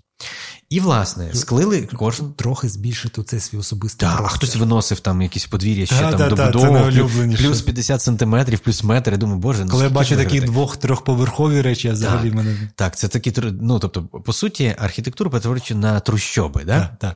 І вони тоді народилися, власне, на контрасті з тими спостереженнями, які я бачив саме у Львові, і я, я скажімо так, увібрав в себе одне розуміння міста, приїхав зовсім інше. І я е, вирив для себе правило балкону. Балкон це є перехідний етап між простором міста. І якщо ти виходиш на балкон, випити каву. Почитати газетку, якусь там сісти в шезлонгі, в тебе квіточки підлити, да? і ти спілкуєшся з сусідами, з містом, тебе бачать і так далі. То в Києві це такий бар'єр. Це встановлення психологічного бар'єру між мешканцем і своєю кліткою квартирою і публічним простором. Тобто тобі не хочеться виходити на цей балкон, пити каву, і тим самим ти робиш там е, ти його засклив, засмітив чимось і зробив оцей бар'єр. Тобто, все, ти поставив перепону. Ти навіть не аналізуєш іноді сам, що ти зробив. Ти зробив, як зробили інші, тому що так треба. Але психологічно твій жест зрозумілий. Це правило балконів. Так само існує правило парканів. Тобто прозорий паркан чи паркан з бляхи. Mm-hmm. Оце якраз той момент в середовищі здоровому паркани прозорі. Тому що а, іноді живоплоти можуть бути, іноді просто якась сітка натягнута, іноді штахетничок, там mm-hmm. такий низький. Да? В здоровому середовищі не може бути паркан, який буде виглядати як неприступна фортеця. Відповідно, що ми бачимо Україною, можна собі так само аналізувати. Я страшенно люблю невеличкі містечки, невеличкі села Західної України, де оця традиція умовного окреслення своєї території, щоб ти міг зазирнути в сад, зазирнути в на будинок, подивитися. Це є надзвичайно європейська нормальна традиція, яка ж тягнеться скорше всього ще з давніх давен. Так, і це відчувається одразу порівняння зі Львовом. Навіть ось ми на вулиці е, кардинала Гузера, тут паркани провільні, а ось я просто уявляю, я розумію, що тут до цього не було взагалі парканів. Ну, типу, це Парканчики деякі були. Ну, але, напевно, нижче вони були. Дивлячись, які там є оригінальні паркани, які є високі, навіть з ага. гострими частинами, але вони умовні, вони окреслюють, вони ну, повністю прозорі. Так, так. Ну просто як частина архітектури, умовно. Ну, в принципі, я просто уявляю, коли собі вулиці, це як в Києві там без реклами. У Львові, я ще уявляю, просто прибирати ці паркани і там зелені ці насадження. Ну, тобто це взагалі краса. Ну тобто, це мрія, мрій моя особиста. Коли е, моя улюблена вуличка е, Вишнева надзвичайно топікова, така невеличка. Черешнева чи вишнева? Ой, черешнева, черешнева, черешнева, да, вибачте, черешнева. Ну, це близько. Так, так, так. Ну, Черешнева, моя улюблена, топічкова, невеличка, дуже тиха, і ось вона якось ну, посеред всього мегаполісу дуже, ну, скажімо так, е, вирізняється. І те, що ви казали про відкритість міста, я ось коли минулого року тут жив, моя подруга читала книгу про Львів, де описувалася історія кожної кам'яниці. Вона дійшла тільки до вулиці Коперніка, бо там вона блядь, ну там дуже багато. І вона читала, і потім ми ходили, і вона розповідала щось. І ну, тобто, ми забігали в якісь під'їзди, де вітражі. Тобто, ну, ось воно не до кінця, звісно, відкрито, але все одно ми там, типу, чекали, що хтось вийде, щоб зайти і подивитися на вітраж. Заходили в цю шотландську кав'ярню, яку не так давно uh-huh. Ну, відновили, хоча там по-іншому, але там є історія, ти розумієш. Побували в позатій хаті, де колись була цукерня. Я, ну, і, роздивилися, що там є. Да, Тобто я дізнався історію цього будинку монстра на площі Міцкевича, в аптеку там вже зайшли. Тобто, І ти Ось ця історія, вона тебе починає поглинати, поглинати, поглинати з усіх з усіх сторін. І ти розумієш, що реально за кожною будівлею є історія. І як раніше казав, просто хоча б дізнайтеся на вулиці кого ви живете, хоча б біографію, щоб зрозуміти, хто ця людина. А тепер у мене так step up. Дізнайтеся історію свого будиночку. Mm-hmm. Да? Типу, ось у всіх вони якісь є. І це може бути дуже цікаво. І тобто і за цим йде ось ну, нашарування. Але це кардинально різні підходи. Наприклад, якщо на оболоні, ти ти, ти саме промовиш, скажеш, дізнайтеся історію свого будиночку. Боюся, що ця історія буде е, дуже, дуже примітивна і проста. Коли ми говоримо про Львів, Львів це органічне місто і дуже складною історією, тому що, по суті, несправедливість була завжди тут. Угу. Тільки за 20 століття, скільки разів Львів переходив з рук в руки, да? Когось виселяли, когось вбивали, когось виганяли. Але е, слава Богу, якщо існує оця хоча б справедливість в пам'яті, так. коли ти довідаєшся про те, хто заклав цей будинок, і його ім'я буде хоча б звучати. І це буде вже достатньо до того, щоб підійти в цей момент покаяння якоїсь реабілітації, яка вже накопилася, накопичилася в поколіннях. Ти повністю правий, е, коли ми говоримо про е, місто музей, це взагалі інша урбаністична модель. Це кастомна урбаністична mm-hmm. модель, коли ти сприймаєш місто як історію, культуру. Е, простір і ти ти, ти е, купаєшся в тому, але не забувай, що в тому можна закопатися. І іноді е, така, знаєш, я, я знаю таких людей, які фанат, фанатично люблять Львів, і вони нічого не сприймають нового. Я розумію. Львів це живе, динамічне місто, яке поєднує старе і нове. Інтерпретація спадщини це те, що дає можливість таким містам не засинати назавжди і не бути як спляча красуня. І, власне, мені подобається дуже у Львові, що тут якраз є живий підхід. Я завжди привожу приклад е, того, що таке львівський стиль або Лемберг стайл, те, що зробив один з таких геніальних художників львівських Володимир Костирко. Він придумав е, ще свого часу в 90-ті синю пляшку. uh Кав'ярню, де препарував цю львівську історію в якийсь концепт. Після того він зробив ще там пару десятків концептуальних кав'ярень, ресторанів і так далі. І це дало цілий пласт взагалі нового підходу, коли ти навіть ідеш їсти, але ти йдеш в Монспіос, наприклад, uh-huh. да? Вірменський банк. І ти, якщо хочеш, ти дізнаєшся ту історію, ти бачиш ті артефакти, і ти не розумієш, де знаходиш це галерея, чи чи музей, чи ресторан. Да. І от, власне, є фейкові речі, а є дуже такі щирі речі. Ну і плюс я згадую, коли. Миколаївський художник Дмитро Молдованов, один з найцікавіших наївних художників України, сучасних художників. Він приїхав до Львова перший раз у 19-му році. Вже зрілою людиною. Ми зустрілися з ним біля пам'ятника Міцкевича, і він каже: Я ніколи не був у Львові, я буду ходити тільки церквами, тільки собори хочу. І він три дні ходив, от просто просто собі один за одним там приходив, сідав і каже неможливо перетравити. Ось все. І в нього потім це народився новий проєкт для Львова. Спеціально він зробив, який називався Писання для спальних районів. Тобто він е, зробив останні, тобто, по, су, по суті, е, останні дні Христа в контексті mm Миколаєва, мікрорайонів Миколаєва, так, але для Львова це. Тобто е, Львів надихає, він дає можливість інтерпретувати. І от, власне, коли ми говоримо про. Я дуже хочу, щоб на... потенціал надихати має кожне місто, навіть те місто, яке має мінімальну історію. Можливо, ця історія не є тягарем, який там лежить, да? Е, тому що що.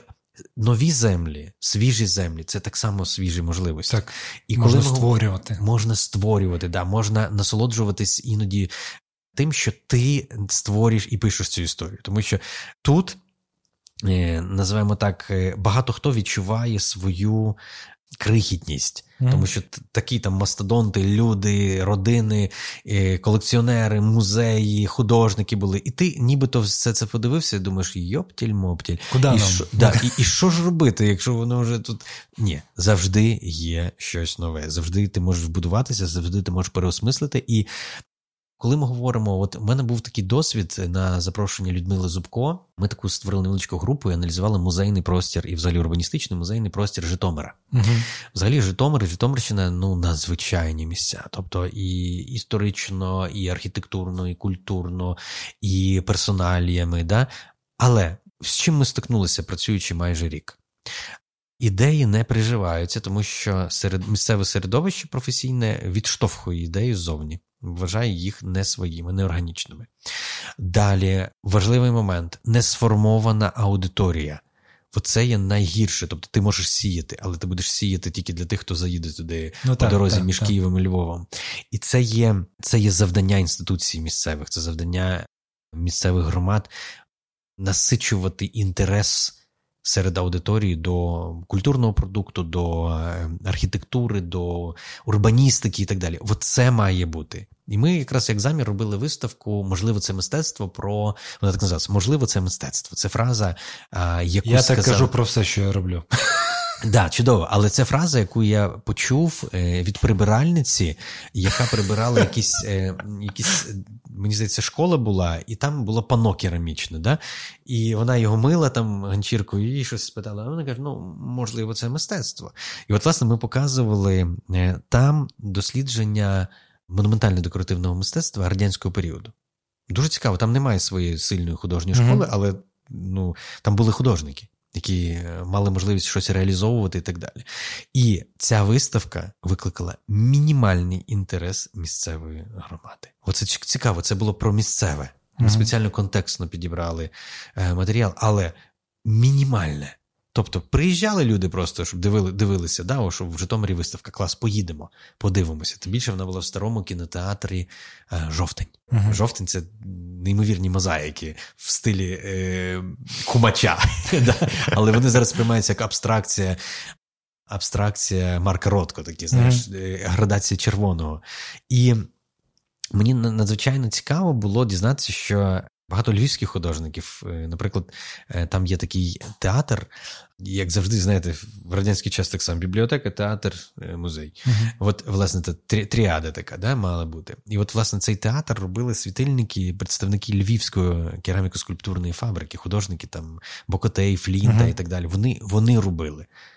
Але коли ми говоримо про забутість виставкою лабіринти ЛКСФ про Львівську кераміко-скульптурну фабрику, я показав тут про те, що ілюзія того, що все досліджено, ви собі не уявляєте, скільки тем ще тут лежить під ногами. Основне мотто цієї виставки була швидкість забування вражаюча. Це найбільше насправді, що мені не імпонує, а захоплює в Україні, що тут.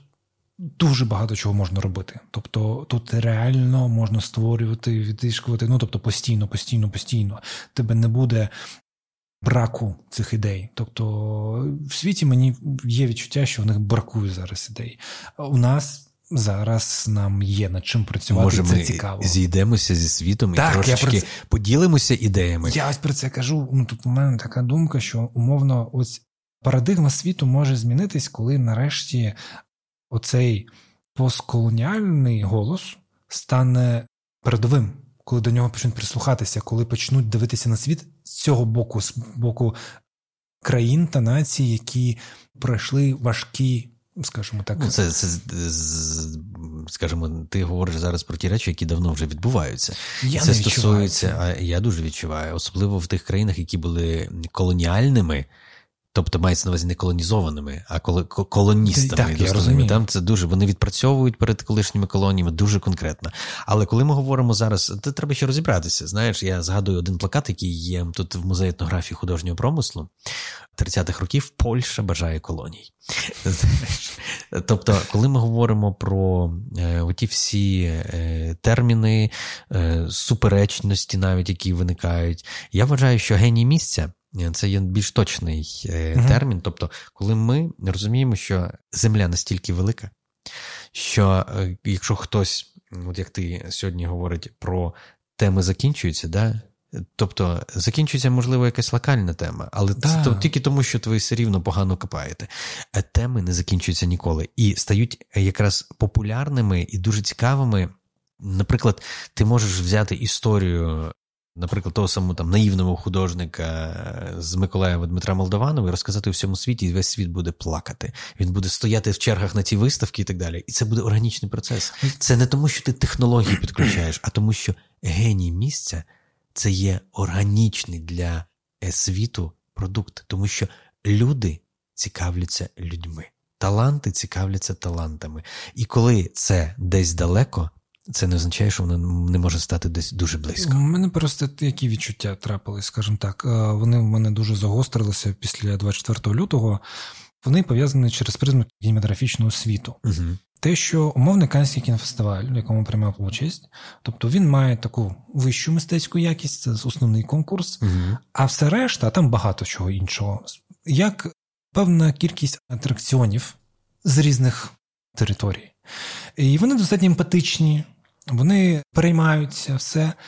Але для них, як скажемо так, але ці голоси для них не є рівнозначними. Бо, умовно, коли все трапилось, і ми почали, скажімо, теж зі свого боку тиснути на представництво, скажімо, Росії в в Канах, тобто ми виступали фронтом. Да? Тобто всі найрежисери, які мали хоч якісь успіхи, які там е, показували свої роботи на високих рівнях, виступили з заявами. Але для них, умовно, один голос Серебрянікова перебивав наш колегіальний голос. Тобто вони не сприйм... не готові були нас з нами говорити на рівних. Вони з нами говорили як з чимось, е, як скажемо так, трохи ну, зверхньо, м'яко скажемо, зверхньо. Що ви не розумієте, пройде час, ну там все там таке. І те, що умовний кіносвіт, він теж погряз, скажімо так, в комерції, бо вони в якийсь момент, мені здається, переломний, не зрозуміли, як ось попит створювати нам щось більш мистецьке, угу. і почали, умовно, коли коли умовно Том Круз з цією хуйньою, яка два там літаючої, є флагманом кінофестивалю найбільшого, який на мистецьким, то у вас великі проблеми, у вас величезні проблеми. І тобто вони не зрозуміли, і тенденції вони ж не створюють. Тобто вони не керують тенденціями, вони тільки встигають за ними, вони виправдовуються, чому вони ще не там.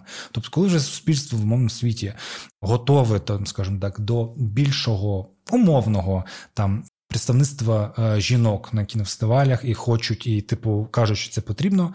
Вони тільки виправдовуються. Вони кажуть, ну ми намагаємось, ми, типа, тобто, вони би мали би ще 15 років тому зрозуміти цю тенденцію і как би... Ну, ти ти розкажеш про інертну систему, і ти знаєш, якраз коли ми працювали тоді у Франції, всі експерти відмітили, наскільки погано працюють ліфти соціальні, так. наскільки мало прогресивних інституцій. Тобто є е, ті речі, які були ще запрограмовані з 50-х років, і зараз вони нормально працюють. Тобто створена там система національних музеїв, Лувр, Дорсе. Центр Помпіду і так далі. Але коли коли ми говоримо про не монстрів, які є величезною так, державною так. машиною, а органічні інституції, тобто е, приватні інституції, це іноді маленькі галерейки, просто практично були створені декілька останнім часом. Франсуа Піно і власне е, він створив, і Бернар Арно створив Vuitton Foundation, і власне, ну але це е, по суті місцеві олігархи. Створили це uh-huh. це не не є низові ініціативи. Низові ініціативи там можливостей нуль. Коли ми говоримо про який музей більше всього відмітили, який отримав топ просто серед всіх експертів, 17 експертів з усіх континентів. Це був маленький сучасний музей сучасного мистецтва, який називається Маквал. І він знаходиться на околицях Парижу в спальних районах. Угу. Це було просто щось неймовірне. Тобто, ми побачили модель майбутнього.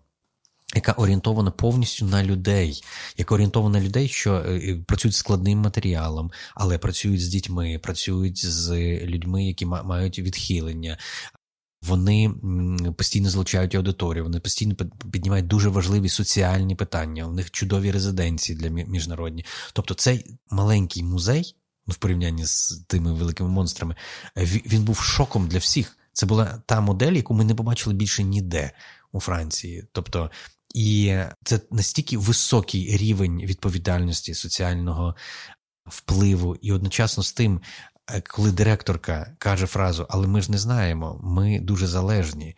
Якщо прийде нова влада, нас просто закриють, бо ми не ефективні. Вони ефективні настільки, що всі експерти поставили найвищу оцінку. Ну я скажу так: у нас ефективність досить примітивно виміряється. Ну тобто... вона, звісно, в лапках казав неефективні, тобто вони надзвичайно ефективні. І оця модель для мене є вже там років шість, напевно, як один з ключових критеріїв, взагалі, що це таке музей сучасного мистецтва.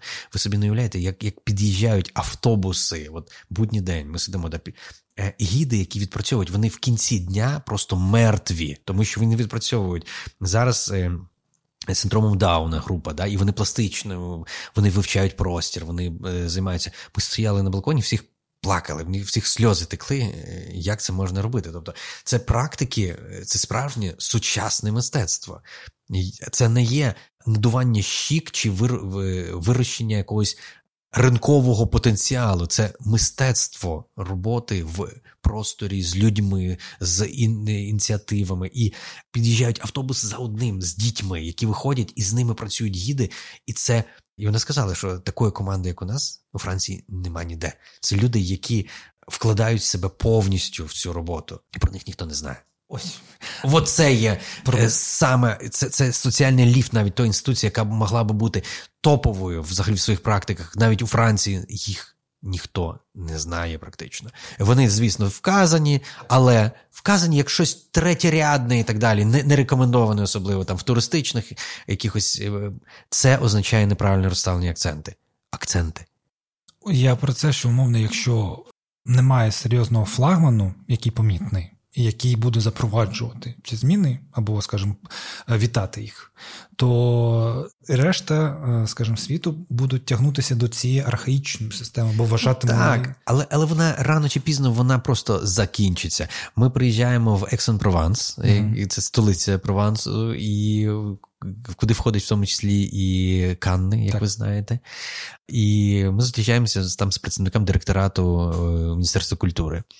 Такий дядечко виходить, він каже: в мене годинка, я тут якраз маю обід, потім і все.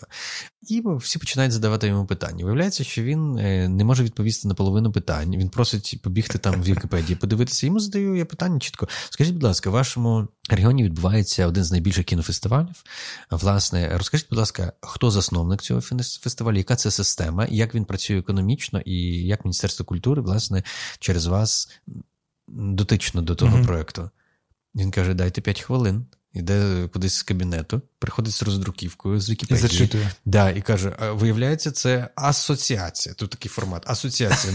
Я взагалі ніколи не був типу, на фестивалі, ніколи нічого не передавав їм. Це напряму, напевно, якісь. Це виявляється комерційні, комерційні. Дуже цікаво. Я ніколи не задавав це питання: хто Канський кінофестиваль організовує? Тобто. Ось приблизно ага. так це виглядає. Тобто, е, ну, з однієї сторони, це непогано, Європа, може, що вони, типу, не це в якійсь мірі спляча красуня. Так, так, так. Східна Європа може дати величезний імпульс для того, щоб спробувати розбудити.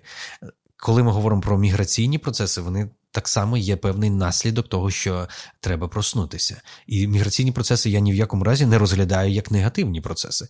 Це так само мене у Франції навчили, що в цей момент, коли цокають язичком і кажуть, ох, понаїхало, да, це типу моветон. Люди вільні в цьому світі, і вони мають право переміщатися, жити, працювати і так далі. Єдине, що треба розуміти, що є системи, і яких треба, е, ну по суті. Адаптивні практики мають бути, і культура так само одна з адаптивних практик. І середовище мультикультурне, воно завжди збагачене. Тільки не треба будувати резервацій. Тільки, А от європейська система вона була направлена на те, що ось тут в цьому райончику ми е, поселимо мусульман, а от в цьому райончику будуть там цигани жити. І так Це резервації. Це нібито робиться для того, щоб людям дати можливість бути якби спільно, але одночасно з тим сповільнюються процеси. Е, адаптації, і соціальна модель стає неорганічною. Це, до речі, в культурі я можу навести такий приклад. Коли мені зараз говорять, що треба відкрити український, наприклад, там десь там в Парижі, чи е, ну в Парижі він існує культурний центр. Я вважаю, що це так само якась колоніальна модель, це так само резервація. Не, треба цього, треба інтегруватися своєю культурою на загальнонаціональні площадки. Треба співпрацювати і не виправдовуватись, що тут ми собі локальний продукт покажемо. Будь-який локальний продукт має бути глобального рівня. Я розумію про що, але ось умовно, яка в мене претензія до умовної Франції, то ж саме те, що вони дуже довгий час, будучи імперською країною, користувалися ресурсами своїх колоній, в якийсь момент відпустили свої колонії, і там несеться піздець. Да? І все, що вони можуть їм запропонувати, це стати французом. Тобто емігрувати, і в якомусь поколінні твої діти будуть французами. Це мій дядя жартував під час якогось е, чемпіонату Європи по футболу. mm Я кажу, за кого вболівають? Він такий за Францію. Я такий, а що за Францію? Говорить, ну, Туреччина вилетіла, а у Франції найбільше мусульман. Е, залишився найбільше мусульман у Франції. Тобто, але вони вже французи. Тобто о, у них о, ця частка свого, з чим вони приїжджають, апропріюються там, тобто вони mm-hmm. асимілюються. І це мені якби страшно. Те, що вони пропонують, все, що вони пропонують, можуть запропонувати, це стати французом. Як і у нас так зараз відбувається ну, дуже часто. Це можливо трошки спрощена, Спро... Я дуже спрощена позиція. Ти знаєш, якщо ми говоримо е, про етичні питання от тих країн, які були колонізаторами, то тут треба розбиратися дуже тонко, щоб не перегнути палку. Бо ми розуміємо, що світ дуже помінявся за ті 100 років. За 100-150 років стрімко. дуже стрімко помінявся. Да. І якщо зараз ем, почати все переначувати за новими правилами, то можна просто все поламати. І в кінці кінців роздати всі музеї, наприклад, да? тобто визнати всі проблеми, які були, і тим самим покласти свою голову на плаху і так далі. Треба знати, але треба підходити не з гарячою головою до того всього.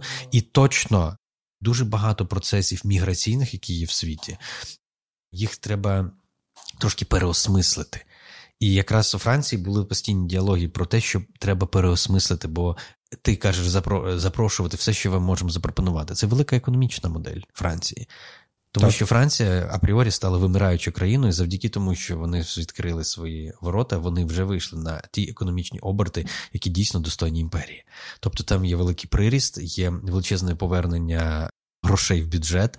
І коли ми говоримо про те, що вони нібито віддячують, а компенсують. Е, це інший формат колонізаторства. Тобто не треба розказувати. Тобто, Але е, з іншої сторони, можна це все прикрасити як глобальні країни. Ну, Сполучені Штати так само це ж глобальні країни, а ти розумієш, з якою кров'ю вони ввійшли, американський континент. На якої крові вона створилась? Це катастрофа. Тобто, це як на мене, ну, ноги зростуть звідки? З Європи. Ми ж чудово це розуміємо. Да. Конкістадори і вся оця е, братія, яка просто в м'ясо, в труху знищувала е, ті культури, ті народи, е, ті традиції. Потім, звісно, прийшов новий час, і коли Апокаліпсис знімає, наприклад, Мел Гібсон, чи зможе це хоч якось е, е, компенсувати, наприклад. Да? Я, до речі, mm-hmm. один з моїх улюблених фільмів на цю mm-hmm. тематику. Да? І взагалі е, для мене феномен це Мел Гібсон, який зняв Страсті Христові yeah. і Апокаліпсу. Ну, як... Це правда, дуже дуже дивна, специфічна дуже, людина. Дуже дивно. Тобто, завжди як комерційний актор, який зняв глибинні фільми. І дуже противоречива особистість, ну там прям багато іпостасій в одній людині. Ну, ну так, звісно, да. але це беззаперечно дуже важливі для історії так. кіно, звісно. фільми. Просто надзвичайно важливі. Тобто, коли ми. Сьогодні говоримо про різні методи, то там є ціла система, чим привабити. І пам'ятаю, стою я в музеї Дорсе де найбільша підбірка імпресіоністів на третьому поверсі, там взагалі от зібрані максимально наближені салони імпресіоністів, салони незалежних. І стоять переді мною. Я думаю, що це ну, з якоїсь арабської країни, я не можу розпізнати, але говорять французькою дуже добре. Uh-huh. Тобто, це вже видно, що в поколіннях uh-huh. люди у Франції говорять, ну це носії мови. І Маленький хлопчик, і і батько йому пояснює, так трошки присідає до нього, йому йому років там вісім, напевно. да?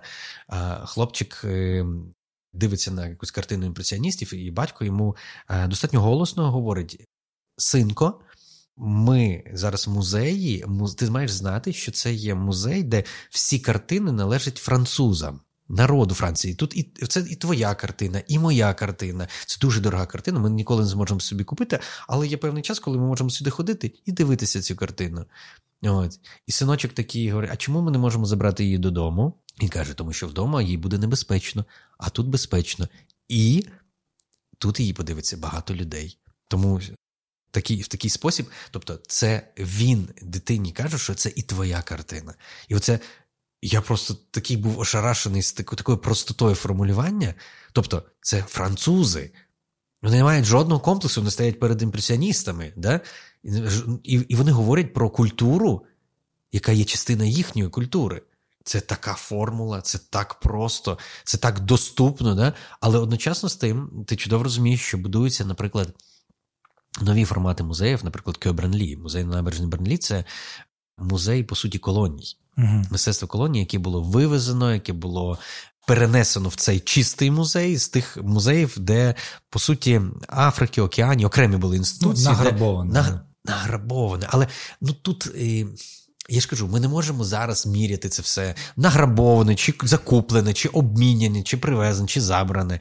Але сам факт, що воно збережене і воно доступне публічно, це це так само важливий факт. Тобто я можу розказати багато історій про мистецтво, війну, про перерозподіл, про. Ну, одна з моїх улюблених історій це про колекцію Альбрехта Дюрера, рисунків Альбрехта Дюрера, яка зберігалася у Львові до 41-го року. Угу. З нинішньої бібліотеки Стефаника, яка зараз розпорошена всім світом. І коли ви піднімали питання якось на одному засіданні в Міністерстві культури відносно реституції тих робіт, да, тобто чи можливо і так далі, я кажу, давайте ми з вами новаторськи підійдемо. До питання реституції, тому що ті колекціонери, інституції і так далі, вони дуже багато зробили. Вони зберігли ті роботи, і і, і вони мають право хтось купив, хтось отримав подарунок, хтось і вони мають право на це. Це, це спадщина світу. Але класно було би не робити тоді заявку, а те, що ви маєте вернути нам ті роботи, тому що Привізіть, хоча б покажіть. Та о, ти ідеально це читав. Раз на 100 років на цій території. Тобто це ж належить і Польщі, і Україні, і так далі. Ми маємо це раз на тій території, в безпечному місті і так далі. Робиться повне представлення цієї колекції, щоб може раз на 50 років. Та? І далі, після того, там місяць один це це так відбувається, і після того вони далі роз'їжджаються і зберігаються там, вже, де вони, де вже саме. Сама доля, саме життя їх їх залишила. Ось я погоджуюсь з фразою, яку ножки здається, Герцак вказав, що не існує справедливих кордонів. Тобто всі кордони несправедливі. Але нам або ми їх визнаємо, або ми живемо в постійних конфліктах, війнах і все все решта. Просто я, як представник по факту по факту існуючої країни, а де Юре не існуючої, по факту представник існуючої нації, де-факто не існуючої нації, в якої нема своїх територій, в якої нема свого представництва, своїх інституцій, нічого. Просто світ, в якому, скажімо так, араб у Франції каже, це наше, тобто це значить, що його не існує. Тобто Мій шлях, я я і сам відчуваю, як я асимілююсь, називаємо так. Тобто, навіть у Києві Львові я відчуваю себе в екзилі, недотичним до тих процесів, які відбуваються mm-hmm. там в Криму, і тим паче вони окуповані. І бачучи там президенти там кримчаків, країн, які вже по факту ми просто дивимося, як вони знищують. Ну, не будуть існувати. Тобто за ці стовні останні 150 років дійсно багато націй просто зникло. Дуже багато націй зникло. Але моя особиста корисна штука, скажімо так, ці процеси зупинити, інакше, умовно, через одне покоління, друге покоління. Ось моєї історії не буде існувати. Його нікому не буде, нікому буде говорити взагалі. Я це теж часто повторюсь, тому я щиро вболіваю як за Україну, так і за українську інституціональність, тому що без неї ми визнаємо Україну суверенно, ми визнаємо кордони, все. Але ми розуміємо, що поки в Україні не буде сталого, не буде ні сил, ні можливості, ні політичної волі дати можливості для розбудови моєї нації. Тобто і культури, і традиції, і ти говориш про народ скорше. Да. Е, да. І ти знаєш, ми стоїмо перед е, зовсім новими Викликами, да, так, новими так. викликами і форматами. Скорше всього, ми в якійсь мірі маємо зібрати докупи найкращі мозги для того, щоб подумати, а як далі нам всім розвиватися?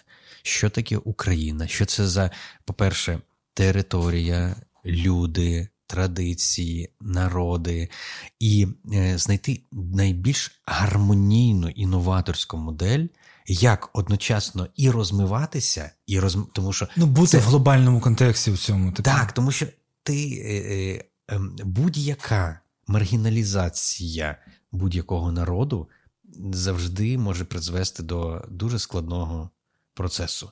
Будь ця маргіналізація, вона це закритість. Навпаки, я я вважаю, що Мультикультурність середовище це взаємозбагачення, просто взаємозбагачення. Я, наприклад, не уявляв собі, коли я приїжджав в Крим, щоб я їв е, десь в інших ресторанах, ніж е, кримсько-татарські. Тому що я я не хотів ніде більше їсти. Я хотів бачити саме цю кухню і їсти, і вживати її, тому що це найсмачніше. І е, цей спосіб подачі, існування, розмови це є найорганічніше. Ну, окей, те саме приїжджає. Зараз Шигурібан до Львова, японський архітектор, лауреат mm-hmm. Пріцкерської премії, і кажу, що вперше я їм українську кухню в Україні. Тому що мій улюблений ресторан в Нью-Йорку це український ресторан. Угу. Це японець, який всесвітньо відомий, це який практично розробив свій напрямок архітектури, розказує про кухню, як і він мріяв подивитися. І і спробувати тут на смак ці ми маємо залишитися в культурі. І хто е, можливо, е, я буду нести більше іноді чогось такого, що притаманно тобі, розумієш? І я буду відстоювати це іноді гарячіше, ніж ти можеш це відстояти. Такі От, люди є. Так, це це і є. От, І це є мультикультурність, це є спина сусіда, спина і. і це дуже важливий момент. Ми всі збагачуємо середовище. Я з цим погоджуюсь, і ось насправді тезу, яку я продвигаю, що насправді у кримських татар з українцями набагато більше спільного, ніж здається, тому що якраз таки багато в нас спільних досвідів. Вони зачасту негативні, тому що вони пов'язані з репресіями, депортаціями, розстрілами, заперечуванням твоїм існуванням, але через які ця розуміння сучасного світу ми проходили спільним шляхом. Ну, Біда об'єднує, так. але коли ми говоримо про те, що нова модель, а, і я про це кажу. А тепер прийшов час. Так, Прийшов час, коли ми говоримо, що не біда, так. а щастя об'єднує. Це це складніше, це набагато складніше, бо щастя кожен любить сепарувати, біду ділити, а щастя сепарувати, збирати собі. І це те, про що я кажу, це культура, це той ключ який у нас є. І коли ти говориш про свій народ, ти маєш неймовірні інструменти, щоб в поколіннях зберегти цю пам'ять.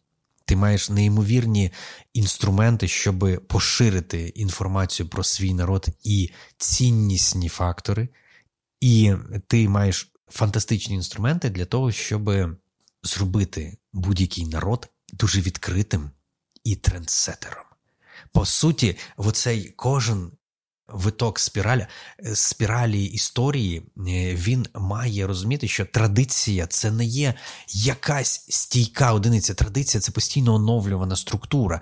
І коли ми говоримо зараз про сильні сторони, кожні народи мають свої сильні і слабкі сторони. Працювати над ними спільно в певній дружності народів. Це офігенно складна робота, і слухати критику один одного, і бути підсилюванням, але завжди розуміти, що за нами стоїть саме дороге спільний дім. Я повністю погоджуюсь, і ну тут я більш кажу, що ми до цього з вами говорили, що один в полі не воїн, тобто все одно потрібна інституціональність. Тобто, ти можеш, ну тобто, от моя задача, скажімо так, репрезентація певного напрямку, в якому нам треба розвиватися, щоб це стало, щоб були оця ґрунт, на якому могли би зростати, такі як я. Умовно, і так це достатньо Україна це країна можливостей. Так, Ukraine everything possible. Це взагалі не може має бути тезіс цієї нашої країни.